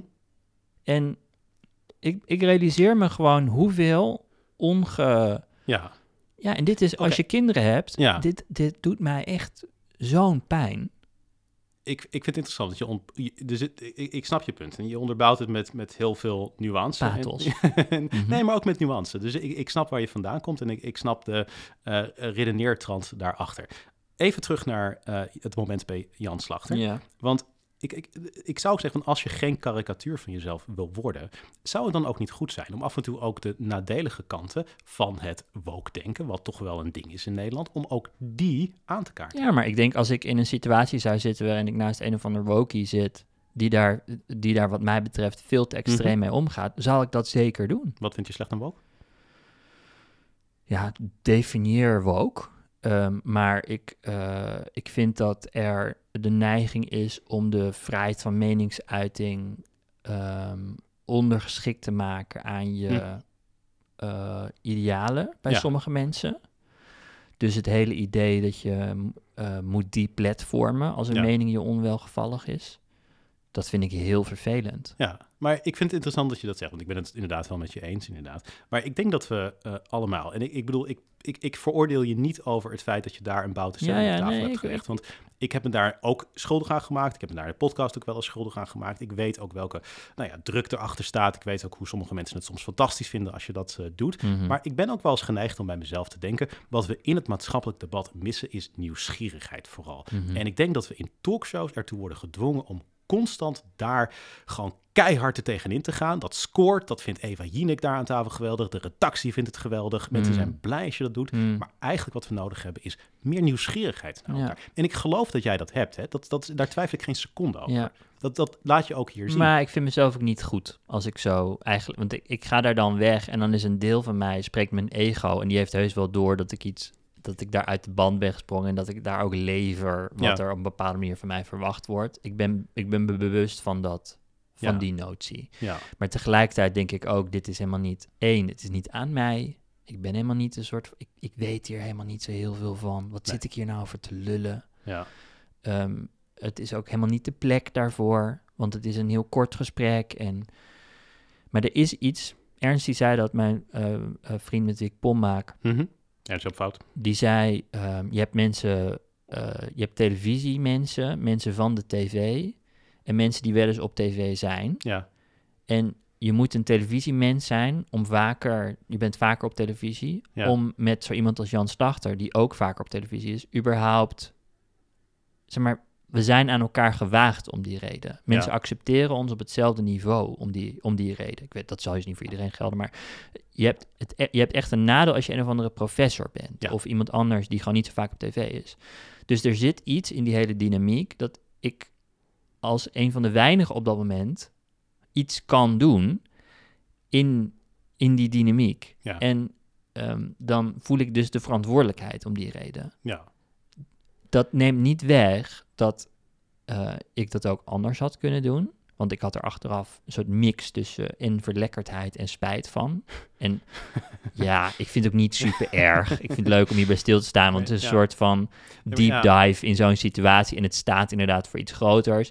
Je punt over nieuwsgierigheid. Uiteindelijk vind ik mezelf dan eigenlijk ook het best als ik gewoon nieuwsgierig ben. Ja. En dan voegt het dus ook meer, als ik mezelf beter vind, dan voegt het waarschijnlijk ook meer toe dan dat ik een soort van rolletje daar, of ja, wat is het? Een soort van, Jan Slag doet het ook, laten we wel wezen. Die is gewoon echt theater aan het spelen daar. Ja.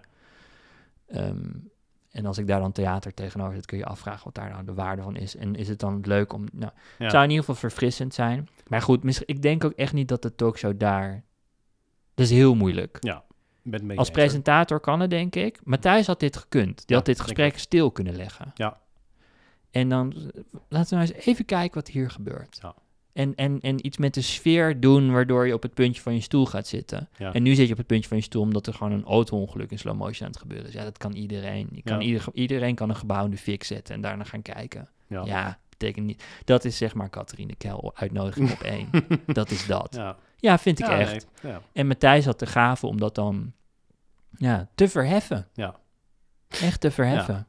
Ik vind het interessant dat je zegt over je na afloop eh, verlekkerd eh, voelen en aan de andere kant een gevoel van spijt hebben. Het is inderdaad die, die tegenstrijdigheid tussen die twee eh, dingen die je dan voelt. Dat kan ik me helemaal En uiteindelijk denk ik dan, het gaat nergens over. Goddank. Nee. Het is, jij weet het nog en hebt het veertien keer bekeken. Maar ik denk niet dat je de gemiddelde kijker bent met Nee, dat dat vind ik wel snel vergeten. Maar even resumeren dus. Ik hoor meer nuance hier. Ik, excuses aan Jan Slachter zitten er niet in. Oh nee, absoluut niet. Nee, ik vind en, en ik denk dat Jan Slachter en ik elkaar de hand konden schudden ehm, qua eh, ja, soort van rolletje spelen in een talkshow. Ja. En eh, dat theater, wat, wat we ook zien in de politiek en wat we ook, dat wat je gewoon zo vaak ziet in middendynamieken, gewoon het theater. Ja, daar heb je ook acteurs in nodig. Ja. En af en toe doe ik dat. Vind ik dat nou een heel waardevolle rol om te spelen? Nee, absoluut niet. Nee, maar het geeft wel een heel erg interessant inkijkje in de rol van talkshow-gast. En dat vond ik wel hartstikke interessant. En we hebben als uh, laatste natuurlijk altijd uh, de rubriek Vraag het Fik en Lars. Uh, de rubriek waarin we elke week één vraag van een luisteraar beantwoorden. Want in deze onzekere tijden zijn wij jouw bron van wijsheid gratis en voor niks. Je kunt ons een vraag stellen door een mailtje te sturen naar vraaghetfikenlars.gmail.com. Dat mag een vraag zijn om advies, om onze mening of iets persoonlijks en zelfs impertinents. De vraag van deze week komt van Lars. Heeft een vraag uh, voor jou, Alexander, ingestuurd. Ik ben hij is er toch nog een beetje bij op deze ja, ja. Uh, beste Alexander, schrijft hij, jij hebt op dit moment drie podcasts. Je doet het al sinds 2016. Je bent de podcastgoeroe van Nederland. Heb jij tips voor de communicado's? Oh jeetje. Uh, nou, natuurlijk achter de paywall op Podimo gaan, dat is heel helder. Uh, even denken. ja, oh, dit vind ik, dit, dit is wel echt een ingewikkelde vraag. Want ik, vind, ik luister echt met heel veel plezier naar jullie. Dat doe ik, ik vind het heel hard dat je Dat doe ik voor mijn lol. Dus het is niet dat ik dat als huiswerk zit te consumeren. Um, ja, ik zit alleen maar te denken wat ik leuk aan jullie vind. Dus het is, Mag ik zeggen wat ik minder leuk aan ons vind? Oh, nou oké, okay, prima. Ik denk dat wij minder dus kun je ook naar een psycholoog voor gaan, hè? Goed, nee, ik denk ja. dat wij minder likable zijn. Ik denk dat als karakters zijn wij gewoon veel... Ik denk een van de Ja, jullie zijn heel hoekig, allebei. Ja, ja. ja. Wij zijn gewoon niet echt... Wij, wij, wij, je moet ons echt wel een beetje leren kennen, zeg maar.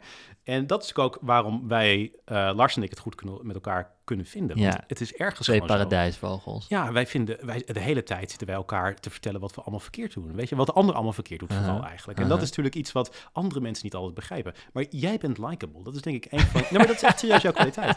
ik denk dat... Nu dit ook. Jouw reactie hierop is precies waarom jij likable bent. Ja, ja. Oké. Okay. Um, ja, maar kijk, jij bent gewoon. Uh, kijk, jij bent natuurlijk ook een rare vogel in de zin dat je. Je hebt inderdaad dat hele republikeinse. Kijk, in Amerika was jij sowieso een pundit geweest op Fox News. Of op NBC, MSNBC, maar dan aan de rechter.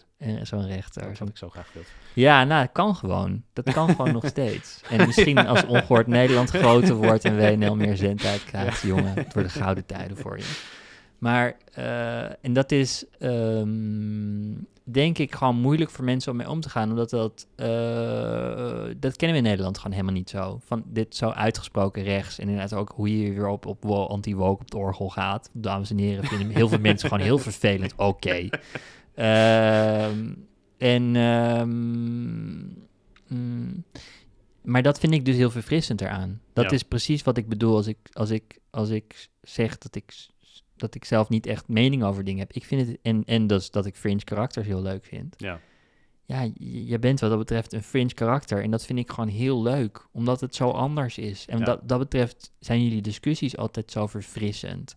En jullie schuwen ook niet om het metaperspectief te bespreken. Wat gewoon vaak heel belangrijk is om te begrijpen waar je vandaan kent en om de inhoud beter te begrijpen. Ja. Om het hele, het hele ding beter te kunnen overzien, is het metaperspectief heel belangrijk. Dat doen jullie de hele tijd. En ik leer daar heel veel van, dus ik leer heel veel van jullie, dus dat vind ik heel leuk. Ja, likable. Ja, ik weet niet. Ik heb me echt geen seconde dat ik het luister gestoord, maar misschien zit er verdere groei in de weg of zo. Dat, Ja. dat, dat, dat, dat, dat je idee is. Eh, het, het, dat, dat ook wel, inderdaad, ja. Hmm. Ik- Maar ja, Kijk, je kan het natuurlijk. ehm, wat je nu op zit, is een soort van de culturele relevantie van de podcast. Hoe vaak komt het in Media Courant voorbij? En wordt, zeg maar, zoals Angela de Jong is in een stem van het debat over media. Dat is dan inderdaad dat wandelprogramma waar jij het over, over hebt. Dat zit een beetje in die hoek. Zeg maar, daar commentaar op geven. En ja, ik vind dat gewoon minder. Het is leuk, zoals ik Media Courant lezen heel leuk vind. Maar het is niet heel eh, belangrijk. Ik vind jullie sterker als jullie het hebben over ehm, de dynamieken erachter. mhm. Dat vind ik interessanter. Dus het ene is wat meer Catharine Keil en het tweede is wat meer Leo Blokhuis, wat mij betreft. En ehm, ik kan me dus voorstellen dat als je echt wil dat de podcast groter wordt, dat je dan meer gaat praten zoals Angela de Jong, meer over de wandelprogramma's. Uh-huh. En als je wil dat je serieuzer wordt genomen door, ja, wat dan? Vakgenoten of eh, een beetje, eh, daar schaar ik eerst echt dan Mediakrant ook wel een beetje om. In ieder geval dat het Mhm. geluisterd wordt, dat je weet, alle hoofdredacteuren luisteren dit, alle medejournalisten luisteren dit. Het is gewoon een stem in het debat. Dan is het misschien weer belangrijker om juist ehm, ja, de Leo Blokhuis uit te hangen. Dus het is ook een beetje wat je wil. Ja. En nu, nu hinkt het wel veel op twee sporen. Maar jij kan net zo verlekkerd praten over wat Glennis Grace heeft meegemaakt, als dat je kan praten over iets politieks. Of Ja. over, nou ja, over hoe jullie, hoe jullie over communicatie praten. Ja. En dat is denk ik verwarrend voor een luisteraar. Hm. Kijk, weet je, bottom line. Volgens mij moet je hier gewoon scheid aan hebben en maken wat je zelf wil maken. En als jij graag over tunes wil praten, dan moet je dat wat mij betreft gewoon doen. Dus ja, en dan is het gewoon aan mensen om dat te accepteren. In Ja. al je hoekigheid en in al je fringyheid. Dat maakt het wat mij betreft juist leuk. Ja. Maar je kan knielen voor een van de twee zijdes. En dan waarschijnlijk eh, valt daar winst te behalen. Maar mijn nadrukkelijke oproep aan jou is om niet te knielen voor welke zijde dan ook. Nou, dankjewel voor dit eh, advies eh, in ieder geval. Dankjewel dat je te gast eh, wilde zijn. Ik vind het echt ongelooflijk leuk dat je dat wilde doen. Maar met plezier. Ik wil nog één keer zeggen, want je hebt net een nieuwe podcast uit. Poki Ja, heet het. ik ben hier om dat te pluggen. Poki is een podcast over kunstmatige intelligentie. Zit in alle podcast-apps. Niet alleen in Podimo, maar ook op Spotify en bij Apple. Maar je hebt je, je hebt je echt ontwikkeld tot een belangrijke stem op het gebied van kunstmatige intelligentie in Nederland. En dit is een podcast waar je echt de diepte erop eh, ingaat met Wietse Hagen. Iemand Ja. eh, die sommige mensen ook wel kennen. Echt een expert op Ja, dit soort dingen. filosoof. Ja, maar de laatste aflevering gaat over, die komt nog online. Die ga je heel leuk vinden. Die gaat Uh-huh. over de invloed van de AI op advertenties. Kijk. En dat is, eh, ik heb die vanmiddag opgenomen met hem. Uh-huh. Wij raakten niet, uit, dit is ook de langste aflevering gelijk tot nu toe.